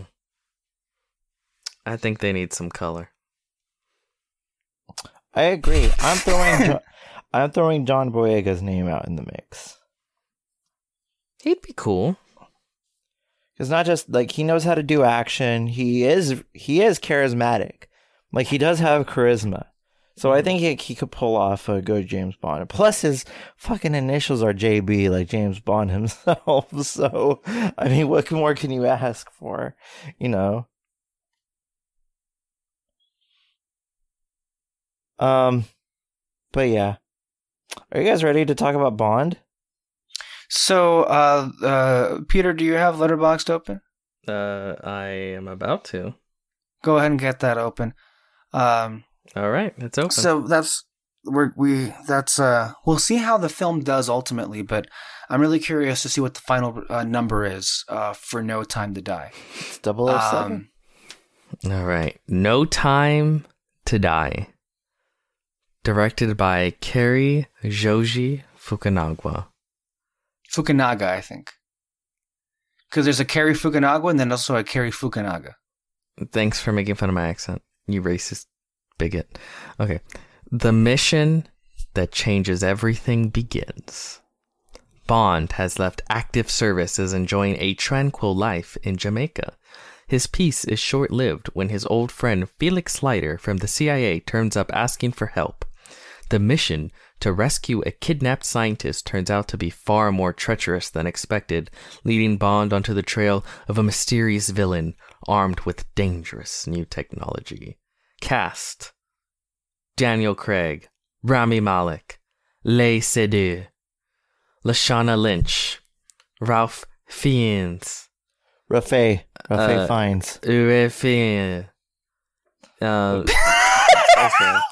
Jeffrey Wright. Wait, wait, what, what was that? What, was that even a, a word? What was that? It was just a. Yeah, you know what? I'm tired of listening to you bigots, so I'm tossing it back to you. Leah Seydoux, and uh, that that was the, and there's also e- either Rafe Fiennes or Ray Fiennes. He he goes by either or. So, uh, the, I think the best way to go about this, uh, and kind of how we approached it with Midnight Mass, is to kind of you know establish our history uh, with this franchise. Who wants to go first? And what they've thought uh, of you know James Bond as a series, and then also the, the Daniel Craig movies. For avid listeners of this lovely, lovely series called Red Spotlight Entertainment, I need not tell you the whole story.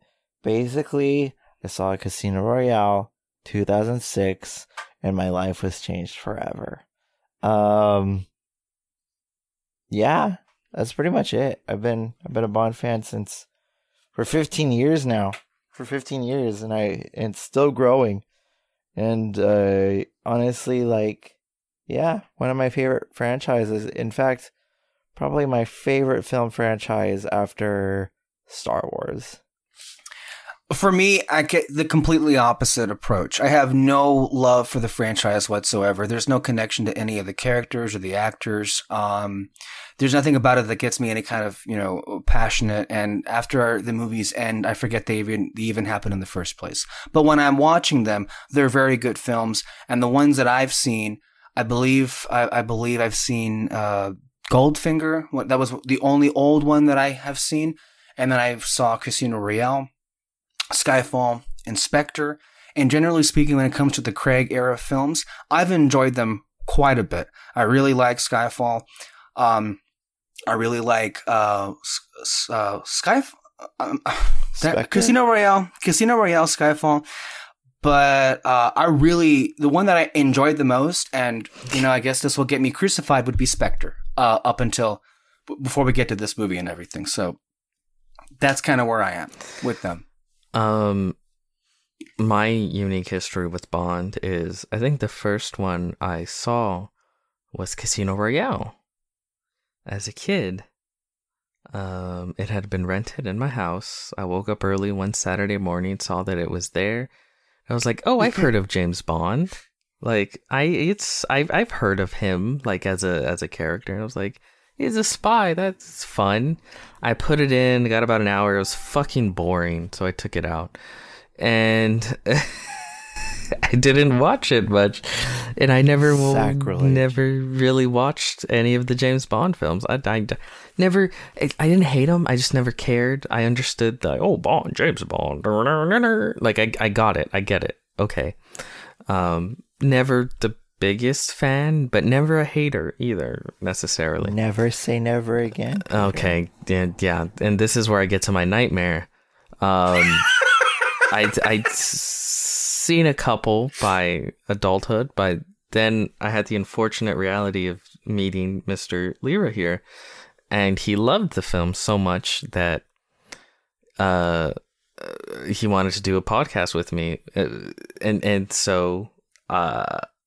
I was like, okay, well, we can talk about them. That's cool. I like watching movies. All right, let's let's. All right, and I've seen every single fucking Bond film in existence, and then he just dipped out on on the fucking podcast, and now I have uh, decades of trivia in my head of Bond, and no and nowhere to put it. It just exists in my head now.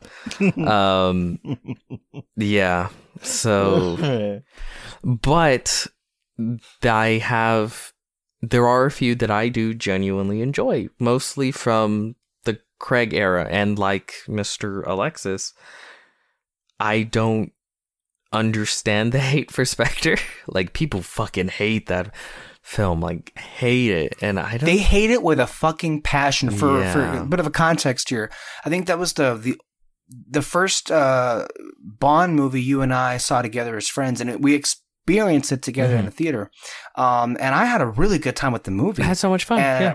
and there was so many great elements to it. And then immediately after walking out, people were like hating it, and I feel like that hate has grown as the years Mhm. have gone by, where people just like despise that film. And I think the reasons for why, uh, all the different reasons you hear, make me so confused. Not just about what they think that movie was going for, but I, it just makes me so confused about what people think James Bond even is. Because to me, James Bond is just a, a spy, and he saves the world. And there are cartoonish villains, and that kind of that, that's what. Yeah. and, and and that's kind of what it is. And but people bring this other kind of um, they they bring like a like a Luke Skywalker esque level Yeah. of passion to it that I don't understand and makes me so confused. And one of the things that you mentioned to me, Peter, is that when you look at the reactions of No Time to Die, they were very weird. Yeah, yeah, yeah, yeah. I a lot of the reviews and stuff, and it's like, uh, okay, I didn't understand it. Um, I thought you were gonna bring up how I, I compared Spectre to The Last Jedi, in that like I'm obsessed with Star Wars, and I love The Last Jedi, and like No. that come yeah, right. I've never brought it up before, but um, with because I'm uh, obsessed with that world and that series and stuff like that discussion I get, right? As far as like liking it versus not liking it. With here, even though I've seen every Bond film, I'm not like a Bond fanatic. So like when when when people say like they hate Spectre, I'm I don't necessarily have like an emotional reaction. I'm just confused. Like genuinely confused like okay, I don't isn't this Bond though? Like, isn't this the point? Okay, whatever, you know. and then yeah, the confusion spreads even wider when reading reviews, and it's just kind of like, ah, like I kind of have this idea of what Bond is in my head, and again, I've seen every fucking film, um, like, and I don't know, um, the way people view the franchise kind of throws me off, right? But I also but I don't have that like emotional trigger, I guess, in the same way with Star Wars. Uh so it's just more confusion. So that's why I was really interested to see this one to go like I don't know how I'm going to feel about it cuz I don't know how I don't know how people digest this series as a whole. I seem to just not be on the same wavelength. Mhm. Um so yeah. But that brings us to the film, right? Yeah.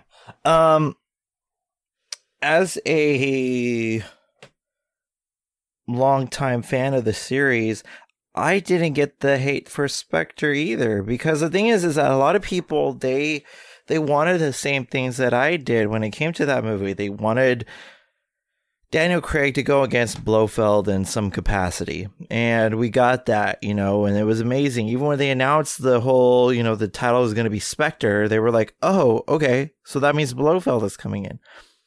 You know, and I was absolutely thrilled with the fact that Christoph Waltz was playing, you know, him because I think he's a terrific actor and I think he would play, you know, Blofeld amazingly. Um, and you know i wanted some of that cheesiness back. I wanted some gadgets to be back you know and i wanted you know some of the one liners to be back as well you know and we we got that. We got that. And not only that but i think that you know spectre is probably like one of the most like for me aside from skyfall um one of the most like cinematically pleasing films to look at you know in terms of like the james bond movies. Um so like i i never got the hate for spectre you know even as a um longtime james bond fan and it just completely blows my mind. A lot of people were like saying like to- it's totally different from the daniel craig movies. Yes but also you know with spectre that was kind of the point. They wanted to dip into some of the classic bondisms you know and that's what a lot of people were wanting and yet you know so it just comes to show that a lot of people don't know what they want. you know, even when it comes to like Star Wars and and stuff like that, it's just you get that impression, you know, that people just don't know what they want. Um and like I think that this was I think this is another like uh instance where like No Time to Die, you know, with all the reaction you have going on with it. And honestly, I felt like it was the most Bondian movie of all of the Craig movies. Yeah, a little bit more on this. Uh, as much as I don't understand the hate for Spectre, I also don't understand the adoration for Skyfall. Right? Skyfall is really good. But people, even you know, uh, looking on film Twitter and everything, it's like, oh man, Skyfall should have like been a contender for Best Picture, and I'm like, what? here's Uh, here's also a point of contention that I think is really really confusing. Okay, so part of the reason why a lot of people don't like Spectre is because like oh you know they had to tie it with the other Craig movies and all that stuff. And I'm like wait a minute aren't you guys the same people that are bitch you know that you know suck Marvel's dick for the same exact reason? You know? I mean the first two Bond movies that Craig did are back to back companion pieces to one another you know so I don't understand how they were like, oh, so everything had to tie back with one another. That's another big complaint about Spectre. And I just don't get it. I was like, but these same people are completely, you know, head over heels uh, over Kevin Feige doing the same thing over there at Marvel. So I, I just don't understand. People are so fucking confusing. Anything more to add on this particular uh, thing, Peter? Um, no, no, no. I think I, I said my piece. Okay. So who wants to start off with uh, their thoughts on this new movie, No Time to Die? Kyle, do you want to go last? Yeah. Okay. I was waiting for that. I I'll go first. Um I I think it might Thank you for getting that out of the way with me. Okay. um it might be my favorite Bond film uh, it's really good. It, I think it's really, really. I think it's pretty darn amazing from the start till the Cuba sequence. I, I, the, the Cuba stuff was so much fun. I, I, I really, I really enjoyed that. After that, at that point, it gets a little wonky, a little long in the nail, or whatever the fuck it's called, and it's. I think this film would uh, it would really help if you shave off like 20 fucking minutes. It's I will say I think it's it's like 2 hours and 40 minutes. And the story of James Bond I'm sorry, it just it never warrants that long a length. It's because at the end of the day it always boils down to bad guy has super weapon that will destroy the world. We get it, mm-hmm. we got it, good, right? Like it does not need that much padding out to make it try to seem something it's not, because that's all it is. Um, so I, I do feel it should have short, been shortened somehow by at least 20 minutes. Um, but no, but like I thought it was shot beautifully.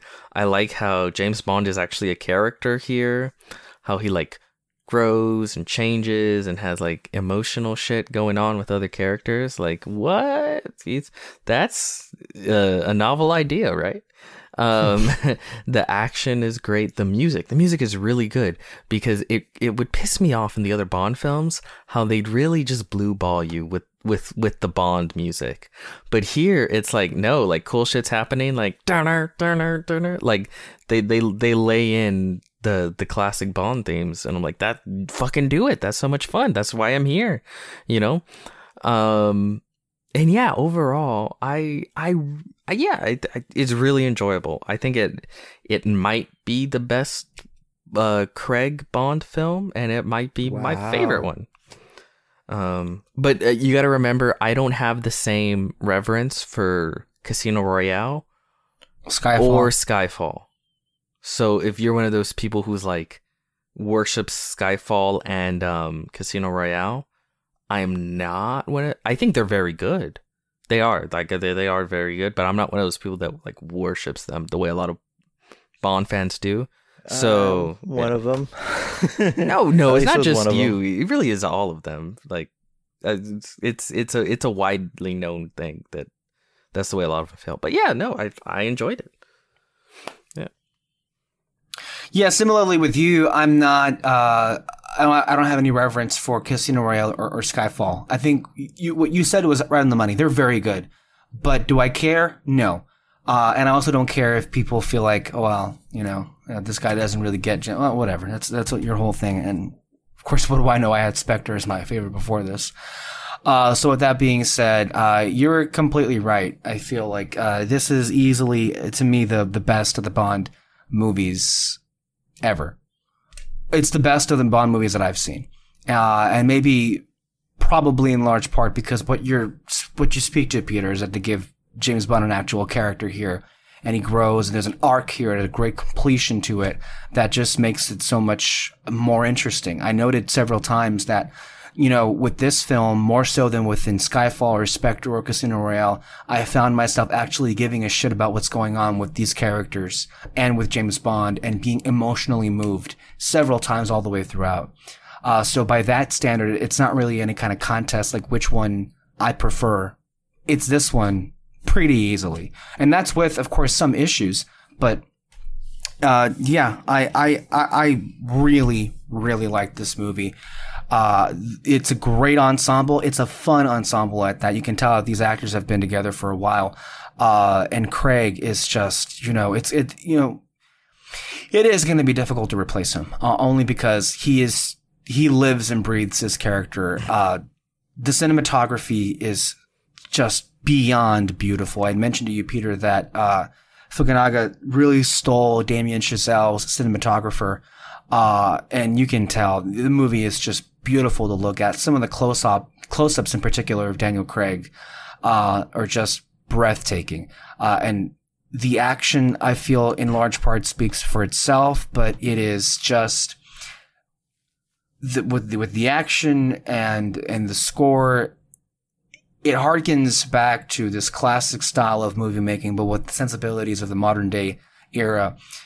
Uh, it's kind of every every reason why I love movies, and if there's this is one of the ones where I will say if you're gonna watch this, go to the theater and watch this movie, because you feel every bit of it. There are like, I, and I, we you said, you know, uh, when we get from the beginning to Cuba, it is electric. Just the energy. Um, it does slow down, um, considerably, you know, to get some plot mechanizations getting through, get, get the gang, I guess, back together to an extent. I know some people have used the, uh, term drag, uh, consistently, uh, when it comes to the pace what I will say about that is it is a very long movie and you feel that. Uh, especially, especially when you get to the, to the last act and it's like, God damn, we still have a, at least a half hour of this to go to. However, I, I don't think, I, I don't want to say that it dragged for me because it has this connotation that, well, when it, when something is dragging, I kind of lose interest. There wasn't a single point in the movie where I lost interest. Like I was in this movie.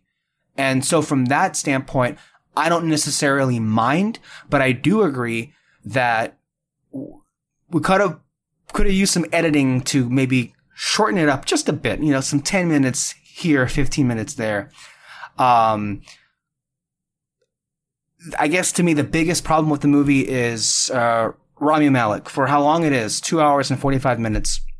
That actor gets nothing. There's there's no thought given to that character for being more than what he's he is a plot device and the performance was a complete misfire. I don't understand the appeal of that actor. I never have. Um, and I think this performance, he was going something that probably is a misfire, you know, akin to Jared Leto as the Joker. Yeah. Wow, harsh words from Mr. Malek. Um, I absolutely adore this film. I honestly, the Craig era is the best era of James Bond by far. Um, the dips and valleys that this character has gone through, you know, from the loss of Vesper and Casino Royale to, you know, just like the continuous loss that he continually continuously suffers through throughout the entire course of his run. Um, it's it's nice to have like some sort of semblance of, you know, any kind of happiness that is going on with his life, you know, and it's nice to see a little bit of that. Uh, I love Daniel Craig, you know, honestly, the man can go no wrong, you know, can do no wrong, you know, and his acting chops, his chemistry with Léa Seydoux is amazing. Léa Seydoux, my God, like she ups the ante from her performance in Spectre, you know. Um, I, I, this is the first time I've ever sobbed in a Disney in a not a Disney movie. You see, you see how I'm used to uh, saying that. Um, that's your default because that's all you see in a theater or the Disney film. So to to not see a Disney movie in theater is rare for you. Um, yeah, but that's very rare. But anyway, gentlemen, um, I think it's uh, you know, this is the first time I've ever sobbed in a Bond film, you know, and I and I just like it feels like this is a great finale to the greatness that is uh, Daniel Craig and or should I say Commander Craig now? Um, because uh, the Royal Navy um, gave him an honorary commander because it's Commander Bond and in the series. So, um, but yeah, uh, Rami Malek I think is really good. Underutilized, I think. Um, like you said, um, uh, but he did do some things for me that I was like, oh, okay, okay. Um, Lashana, I mean, they're just amazing. The um, what we as in the Bond community calls it the Scooby Gang. I think the Scooby Gang was really, really, really fun this time around. You know, Ben, Ben, Naomi, you know, and Rafay and Rory, Roy Kinnear. I think we're we're amazing. All of them were amazing. This is amazing. Hans Zimmer, I could actually like tell that it was a score this time instead of just bonds. you know, so I think Hans Zimmer. I'm like, where'd you pull that one out of your ass? Um, and that's coming from a hardcore Hans Zimmer fan over here, you know. So, um, yeah, Billie Eilish is number fantastic. Everything I think was fantastic. I have no, I, I, I, I don't have any complaints. You're just, you're gonna hear a lot of you know positivity on this corner, you know. So, yeah, bullshit. You hated it. Sure, Peter. Sure.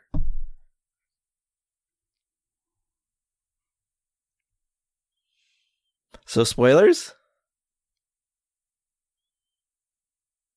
Yes. I guess so, yeah. Okay, I'm gonna start with the big one. Big one, right off the bat. Right off the bat. Okay. Bond um, is gay. Bond is gay. He is super duper duper gay. Um Um no. Uh he this is the movie where he both this is firsts in the series. This is the first Bond film where Bond has a family, and this is the first Bond film where he dies. Yeah. I think those are two huge takeaways from this movie. However, I'm uh, me and the Bond community are concerned as well of the, the of the um the legacy of this movie. And I was talking to uh, Alexis about this when we were coming home from the movie theater. Um, that instead of being known as the one where um, James Bond has a family, which is like probably it should be the biggest um, thing, uh, the biggest legacy of this movie. Um, it's going to be known as point, people point to that uh, movie and point and say that that is the movie where James Bond dies. Yeah, it, I mean that's that's the big thing, right? Um, at first I thought the big thing was going to be that oh he had a kid, but no, the big thing is that um he died, the one where James Bond dies. Uh, I, I, I, I guess this is like what do you call it? Controversial for some people. Mm-hmm. Not for me. I liked it. Like, he- oh, he had a kid. Oh, he died. Like, I don't know. Like, James Bond felt like a character here more so than he usually ever is. And that worked really well for me. Eh, But then also, you also understand that, like, once this Bond is done and gone, like, they're gonna get another Bond, right? Like, so Yeah. y- you might as well finish this story how you want to finish it, right? Like, well, we're we're basically gonna reboot this shit anyway, so let's let's tell the story that we actually want to tell, and not just I don't know, like handcuff ourselves for what, right? I because people are mad that it's not the exact same film they've been watching for 40, 50 Yeah, so like with with that, I say fuck those people. Yeah, The only thing but that- that's, uh, the- that's okay. the the real fans. But the only thing that bums me out though is the fact that the um that in like the fashion of the old movies that the um that the core crew isn't gonna come back like Moneypenny, Q, um, M, and um Do you think? That's probably true, huh? Yeah, because that's been a through line throughout the whole entire series, and I thought that that's what they were going for, but I guess not. Now that his story is over. Because M, but I mean, no, they can still come back. I mean, M was in the goofiest fuck. Um, what's his name? Uh, not this M, the other M. Uh, what's her Judi name? Dench? Judi Dench. She was in those goofy as fuck. Uh, uh, other Bond films. In the in the Pierce Brosnan. yeah, movie. she was. But in here's the, the thing: crazy goofy ass fuck. Um, Bro- uh, Pierce Brosnan films, but then she perfectly made the jump to the these films, and she still remained M. So why couldn't these characters do that? but here's the thing: Judi Dench already uh, garnered that you know that juxtaposition of like she is M. Like Judi And Dench Ralph is M. Fiennes Fiennes not. Has not had enough films to Hmm. um to claim that. You know, he's only had two films of him as M. Yes, he made his debut in Skyfall, but he was only M in two films out of the five. I don't think this matters. I, I, I don't care either way. To be quite frank with you, when it comes to that group, uh, they could bring them back and they'll just be different versions, or they don't. I guess I prefer for them not to come back because it, it you just you close out this story, just start all over from scratch. That would seem to make the most I sense. Me, I so. I would be okay with that. Yeah, I wouldn't care really, but that's just where it is. To what you were saying, Peter, before, um, about you know the decision to like you know kill Bond off and people complaining. As I say, fuck, fuck people who feel like, oh well, you know, uh, they killed him off, and that's why I don't like this movie, and that's why it'll be known as this, as if it was a bad thing. Um, as usual, here we have a bold choice, you know, being made uh, in in a long-standing franchise, and fans just like, how dare you change the thing that I wanted to be exactly the same as all the other ones? And you know, I hate that story, and I hate those people. I think this is a very bold choice, and I think uh, it worked for the character, and it worked for the movie, and I think it was all the better for it. Um, and uh, yeah, it, it's. I just think it's ridiculous to think that you know people. James Bond didn't die, like there'll be more movies with a different James Bond, like because that's I I don't I don't understand the um the anger that is thrown around just because oh he died and everything. For me, that's where I'm coming from. Not like not in terms of like anger, because I appreciated the fact that they they killed off Bond. You know. But the thing is, is that you know that means that there's no. But you know why I appreciated it because it's different. It's something new. yes, yes, in a in a franchise that has twenty five movies. But the fact that the that the core cast won't be returning next time around, you know, What about that? I've I've grown attached to them. I've grown attached to them, you know. So anyway, um yeah, I really loved seeing James like domestic James Bond. You know, I love the fact that, you know, he, you know, he prepared his daughter breakfast, you know, just like little little normal things like that, you know, I think really uh I would say boldly, even though I love uh Casino Royale, you know, brought Bond a little bit more further into reality because of that, because he was more domesticated, you know? I don't know how you guys feel about that. Um, how do you feel about it, Alexis? Uh, I think it was part of why maybe I, you know, uh, connected more to him as a character in this movie than the others because there's he gets to be a person, right? Mm-hmm. Um, I so I like that. I like how, as a whole, these Bond films kind of tell just a narrative. They do, yeah. Like it's one it's one thing. Although I saw some people on Twitter point this out, and it is pretty funny how the um they kind of jumped the gun and like the first two films are about a very green, very new um spy just learning the ropes and then Skyfall is about this old man who's who's who's been in it for too long and it's like what the fuck we go directly from uh, Did we skip a movie? Yeah, I felt like we skipped a couple movies because it, it, goes directly into that with Skyfall. Um, you see, if you play the video game 007 oh, Link, okay. uh, Legends, you get the the, the story he, in between.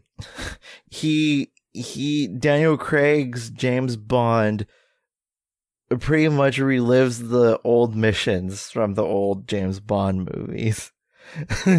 he meets Pussy Galore. He meets Goldfinger. He meets all these characters. Mind you, it's completely stupid. And I'm making a stupid point. Mm. The only thing missing from these Craig films was the character Pussy Galore. I'm not going to comment on yeah. that name. I can't believe that actually exists. Mm-hmm. Um, the thing with this ending also is just like, you know, it is also a big fuck you to people who, you know, adhere to canon and everything, you know? And it's also a big fuck you to this, like, you know, to what you said, Peter, this, like, this Disney Plus mentality of stories never have to end. No, it gave us an ending and it was a great ending at that. And it kind of proves why stories need to have endings, great endings to have value, not to be continuously open ending or setting up what's next. So I really did appreciate that. It's also very fitting that um, that they completely start over after the 25th. You know, you're a quarter away from a hundred. You know, so I think like you know just cutting off the um, umbilical cord at 25, I think is really a, a fascinating choice as well. Wait, okay. So what you guys didn't feel anything for Safin and all that stuff played by Rami Malek, no?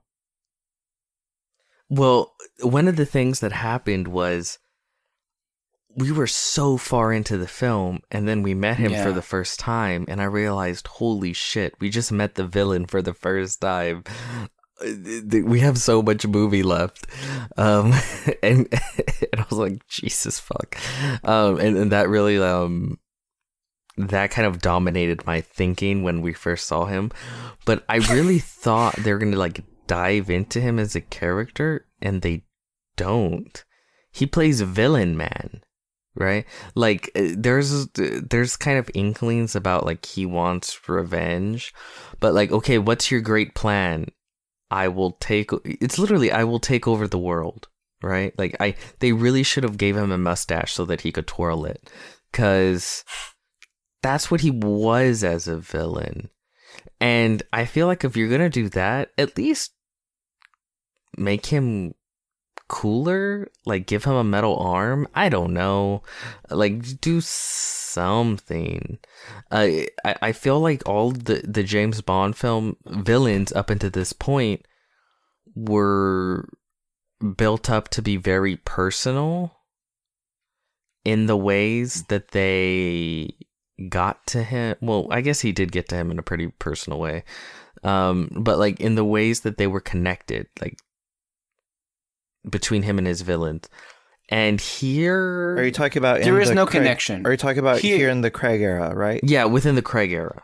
yeah, y- y- Peter's right. There is no connection here. I mean, I there and there were um and from a connect from the narrative standpoint, from the the writing aspect, you know how these villains are interweaved into the you know the character in and of himself, you know, with Bond.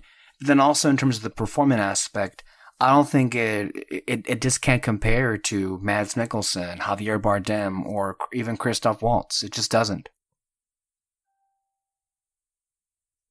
Yeah, it it's not. It's mm, and they just don't really give him much, right? Like I I'm He's just a boring creep. he- yeah, it's kind of it. I, I don't hate That's all I don't is. hate him in the way that Alexis does.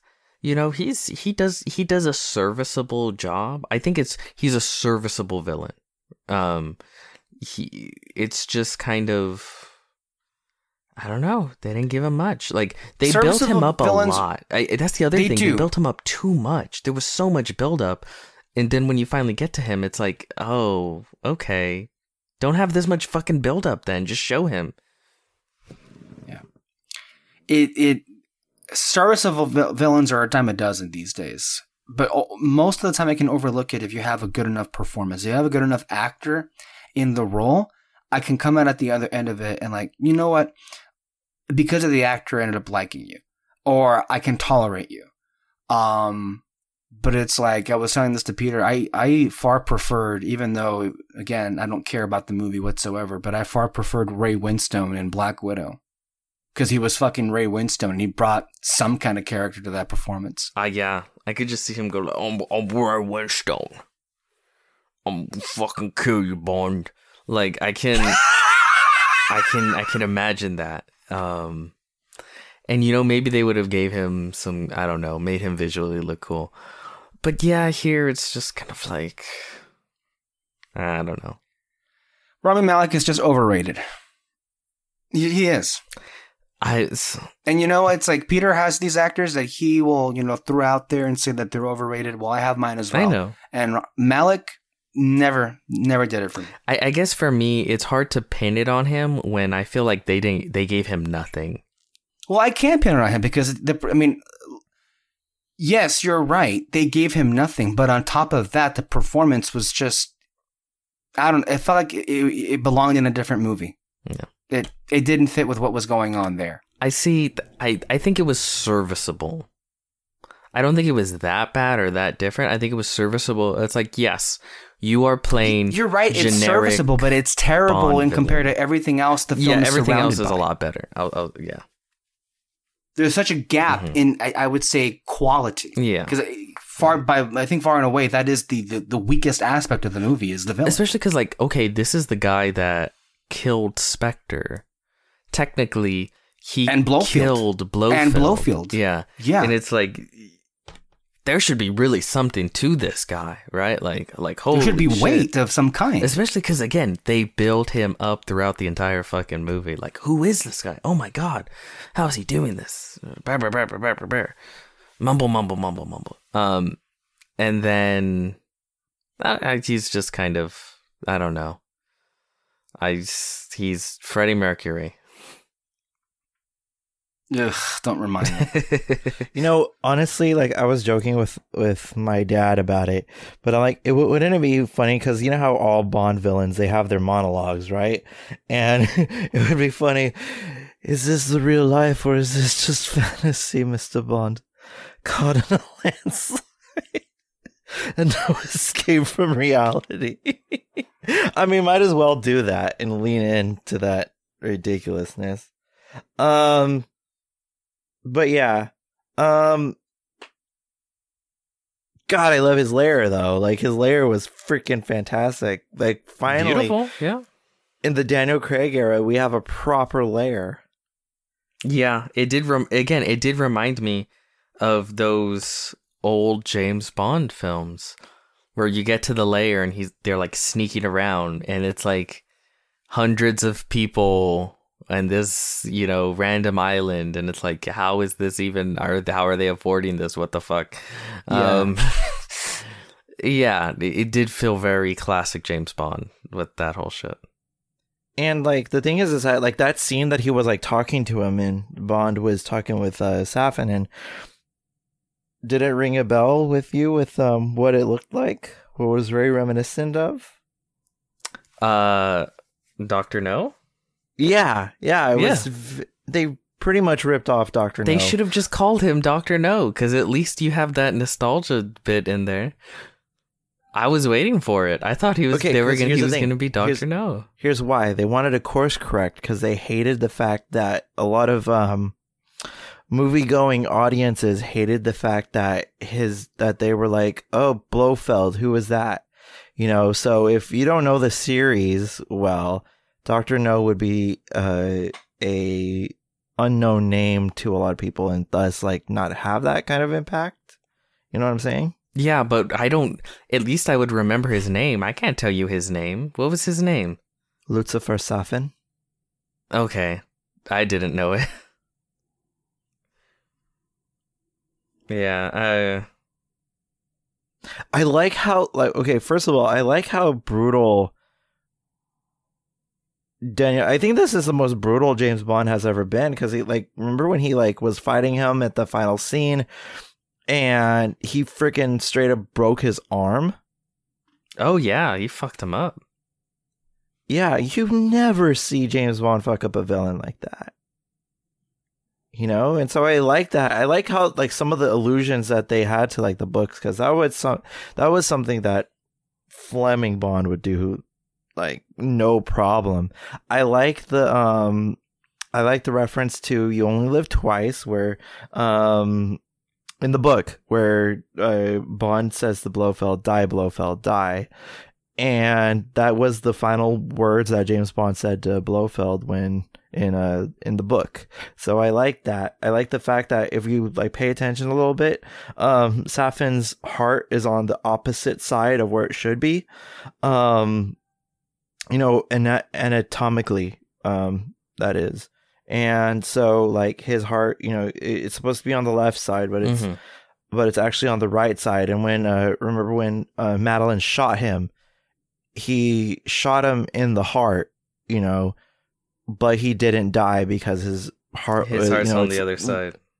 Yeah, it's playing allusion and homage to that bit, and that.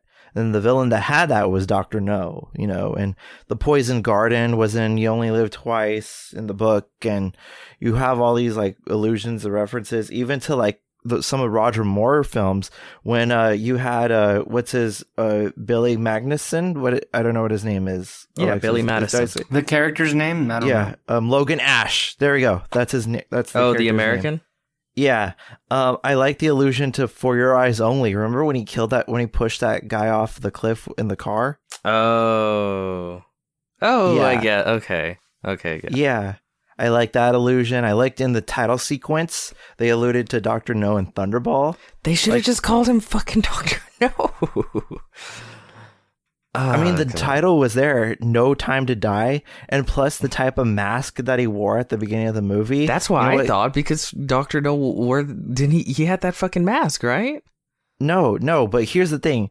In Japanese culture, you know what that mask is called? Huh. A no. Oh, for fuck's sake. Hey, yeah. Eh, You know what? In my mind, he's just Doctor No. It, it- like it fucking changes anything. Because Doctor No is the same way. He's like, I will control everyone. Ha ha ha. Like, uh, I just fucking call him Doctor No. Uh, whatever, whatever. Um, but no, yeah. Visually, I think we can all agree, stunning, Oh yeah, very good. stunning on every level. Yeah. There are actual sets in here. Um, all of the action sequences landed. Uh, the opening one was a thrill. I mean, we can Oh, rave about yeah, the Cuba, the Italia. Cuba one with Ana de, the Cuba one with Ana de Armas was sensational. Uh, I'm a big fan of the one shot. You know, with Craig Mm-hmm. going up the stairs, taking out all of the the henchmen while trying to get to the silo system. Uh-huh. I love I love the one liner. Like he never gets one line the, Craig never got one liners. In his run, and the fact that he had one and it freaking what worked was when he blew up um Cyclops. I'm gonna call him Cyclops because yeah, that's yeah, that's his name. him. He calls him Cyclops in the movie. Yeah, I also another allusion to James Bond past, you know, with The characters names, like yeah. Jaws, you know, and all that stuff. I like that. Um, but also the fact that you know he, that he was like, you know. Uh, the electromagnetic watch blew up his eye, and he had to say, you know, I had to show them your new watch Q. Really blew up, it really blew their mind, you know. And the fact that they play like the little last refrain of the James Bond theme was actually like, you know, it was the creme de la creme, you know, of of uh, of reasons why I really really enjoyed this movie. What do we think about uh, Billie Eilish's song in the in the title sequence? Because that's a big big thing in the in the Bond pantheon. Well, uh, I am uh, Gen Z, so I'm required to like it. Oh, because of Billie Eilish.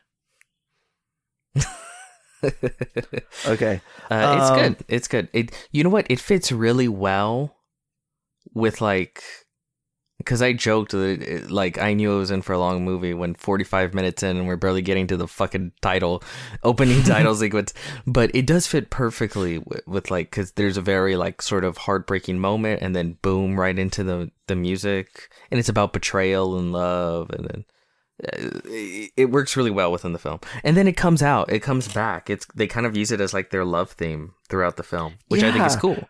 I think that really I works Yeah, that's the thing that you know, if you really work in your like main theme song into the movie, uh, which a lot of the Craig movies have been like missing, the fact that they really like went for it this time around, I think was a really nice additional bonus.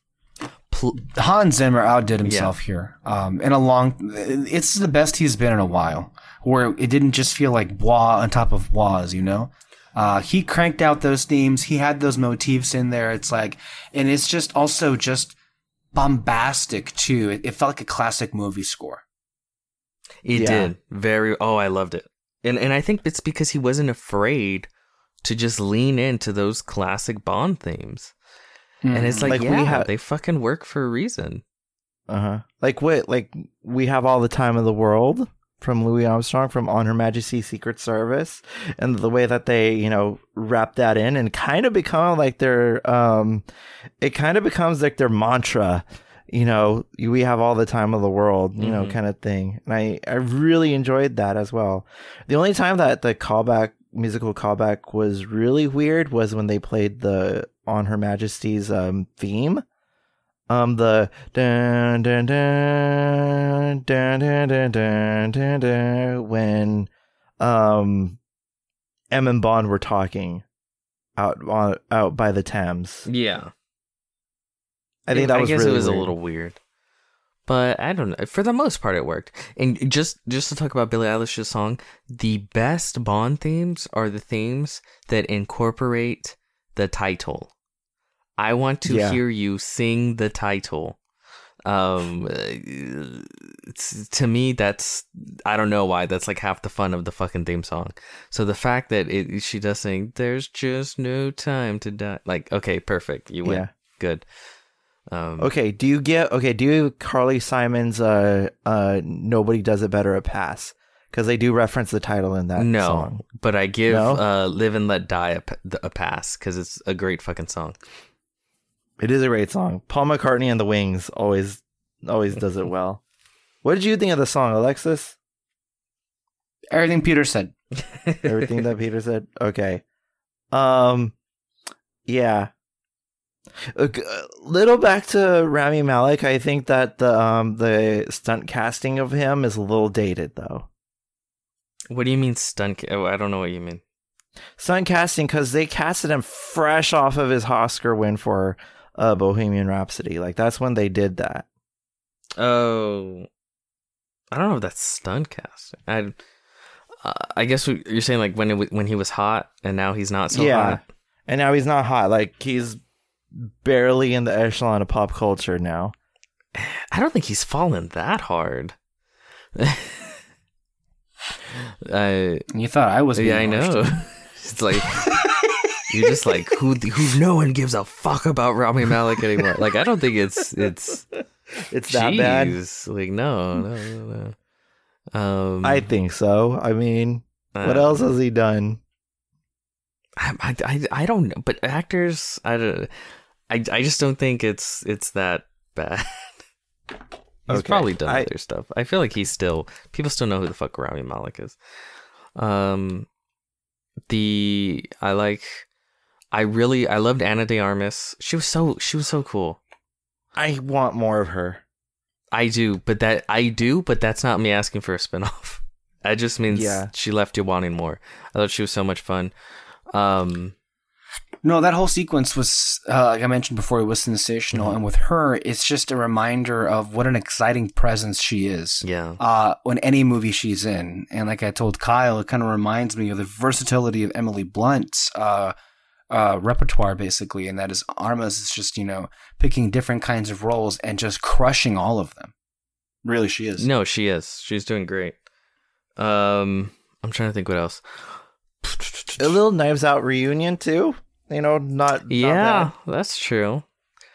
Uh, Q. I get why she was only there for that one Mm-hmm. scene, but I also I don't know where. I, I, there probably wasn't any reason for her to be in the movie any longer. There wasn't, No. but I kind of wish she was just to get more of her and Craig together. They had great chemistry bouncing off each oh, other. Oh, they did. really. it did. was so Or much to fun. see another to see another movie with them too, I think would be fantastic. like oh my god like the scene where it's like they they just finished shooting up the place and then they're about to escape but he pours them both a drink first yes, and they're like all right like let's go do this like oh it's so much fun it's like to, all that stuff to me is like okay this is why i come to see a bond film you know they're Yeah. they're dressed to the nines fancy party exotic locations Mm-hmm. music's popping That Um, Cuba Spectre party was phenomenal. I love the fact that Blofeld was kind spiritually there through the eye.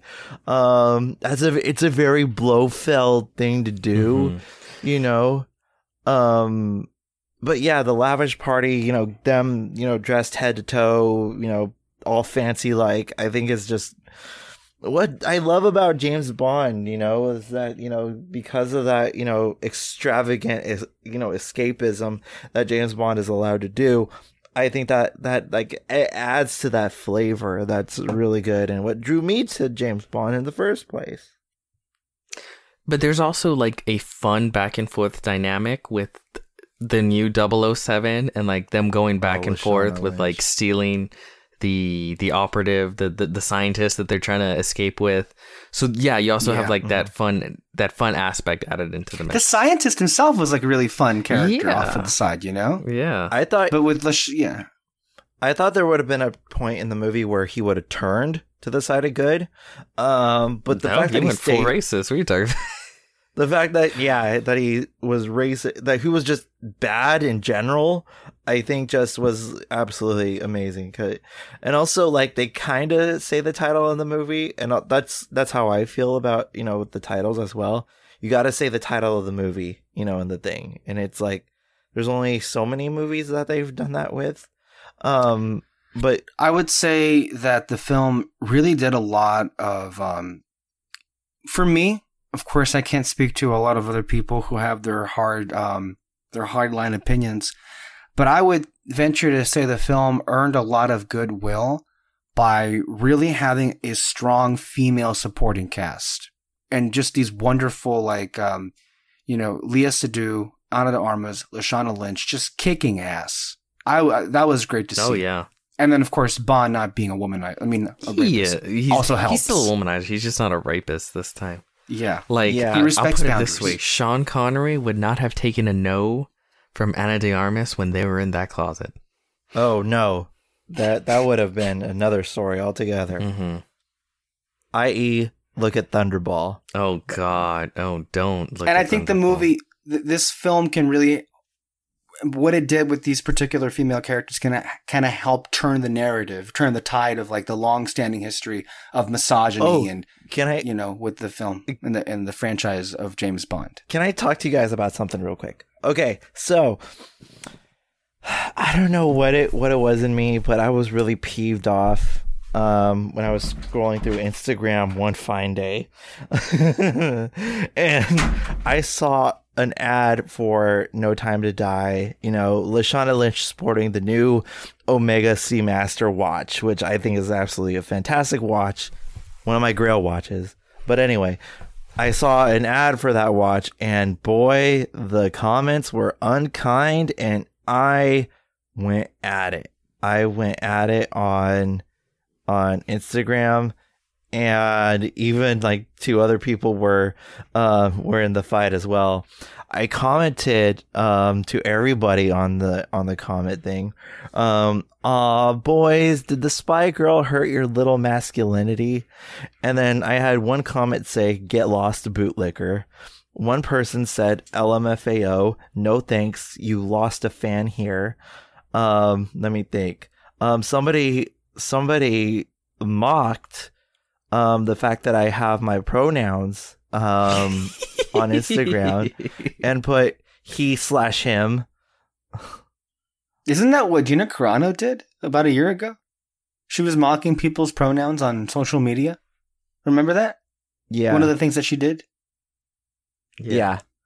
American Um, hero uh, Gina Carano. Somebody said "N- a long way of saying that they don't like woke culture is not really just a bit pa- sad pandering in the waning days of an exhausted franchise where they milk it for just a little bit more by trying to appeal to the Disney, Marvel, Star Wars fans that lack a fundamental understanding of weaponized nostalgia wrapped in modern fill in the blank equality centric marketing. God damn. Okay, another person said, th- um, But James Bond is literally just a male fantasy. Like it's. It, I okay. I never mind. Keep going. okay, somebody somebody was kind of on my side and said, uh, they just don't get it. She's not the new Bond, but the new 007, but they're what's there to be angry about? Um, somebody said maybe yours and comment to like fragile masculinity. Um, let me see. Let me see what else. There was somebody. Hold on. Let me let me get to it. Let me get to it. Let me see. I will say, even if she was the new Bond, I would have no issue with that. No, actually, like one of my like my wish fulfillment things of happening at the end of this movie was the fact that she took on the name James Bond and and did the gun barrel herself. Oh And I would be like, and I would have been like badass. That would have been completely badass, and I I would have loved that. Um, but yeah, I mean, just like other other things, and it, it'll, it'll go on for a long time because that fight went on for like two days.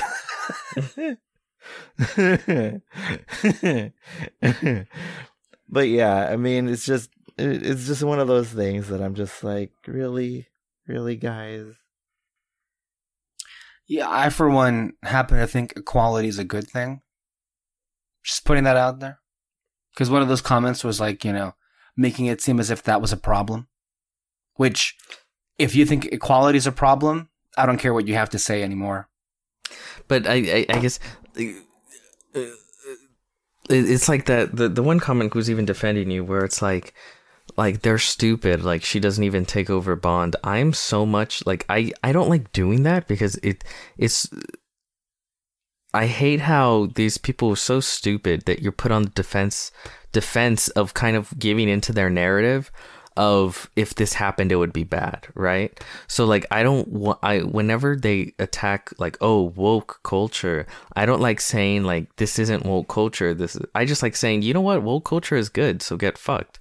Like i rather say that than um try and say that it's not because it's not even if it's not actually woke culture to me arguing with them that it isn't is giving into their narrative that if it was it would be bad.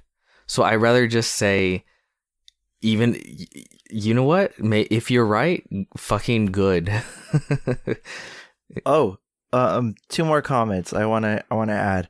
Um, somebody. Oh boy, my, mind you, it's this person's words, not mine.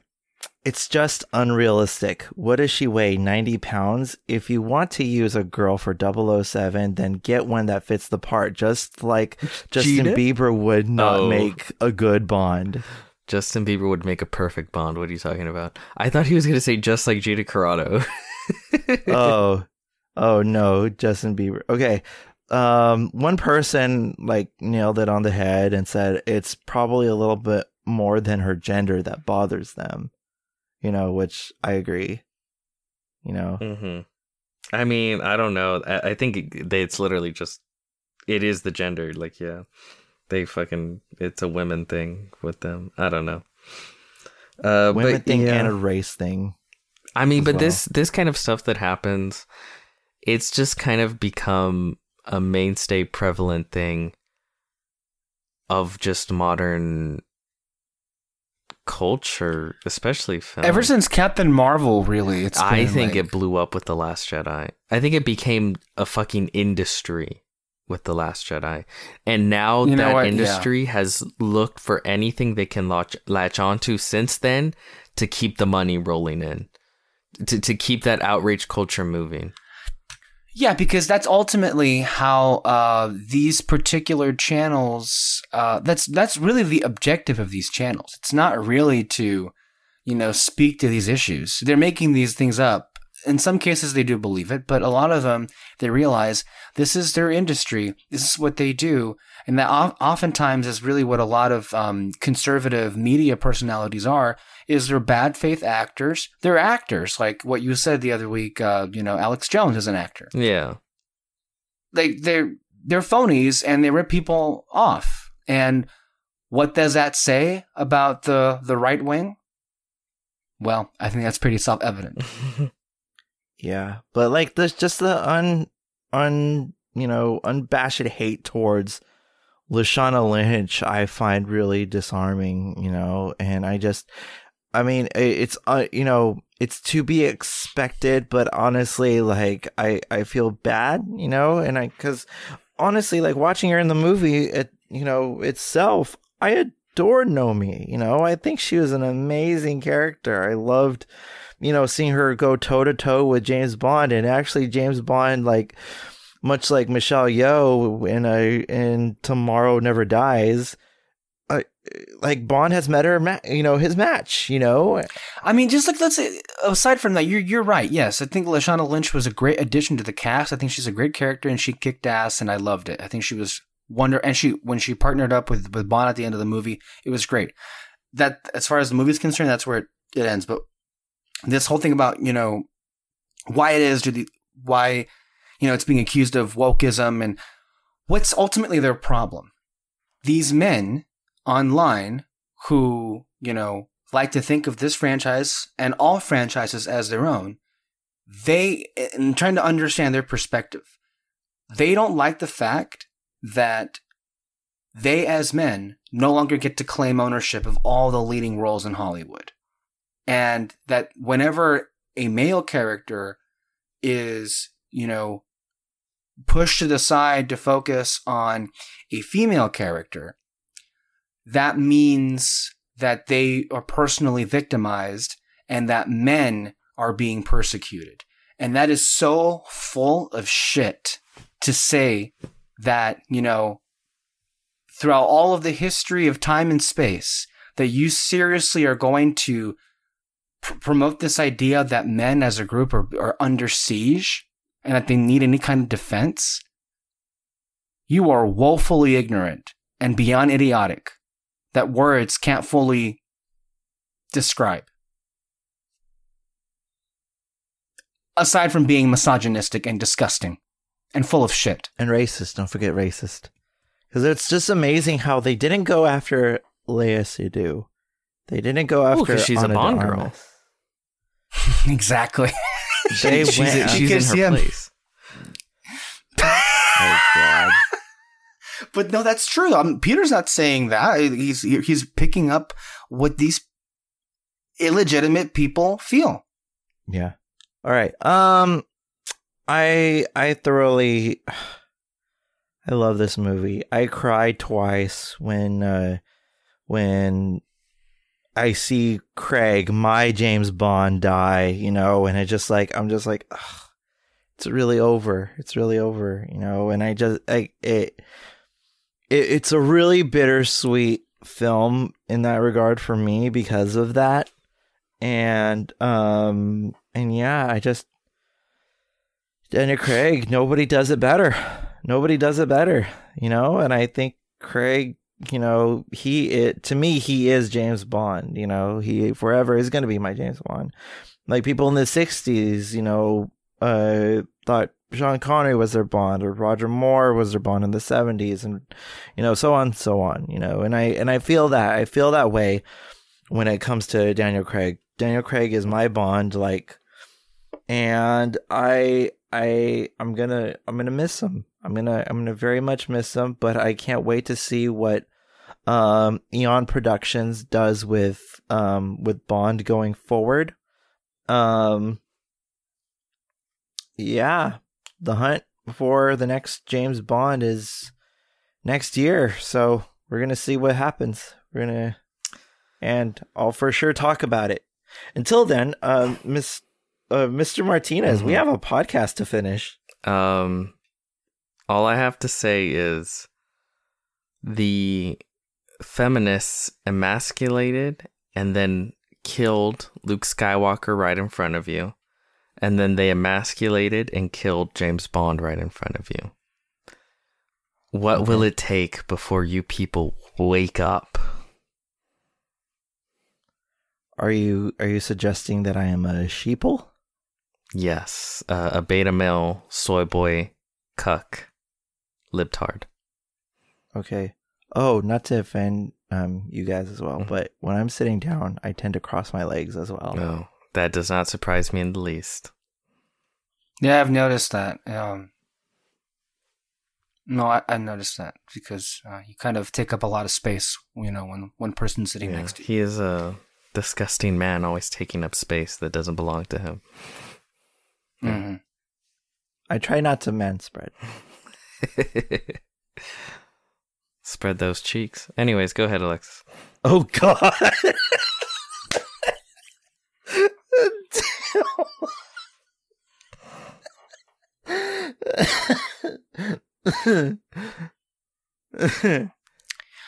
I think the movie's great. My favorite James Bond film. Um, I think it's one of the best movies of the year, and it shows a level of um, it shows a, a, caliber of filmmaking I wish other um, films like this would would take, but don't, and suffer as a result of it.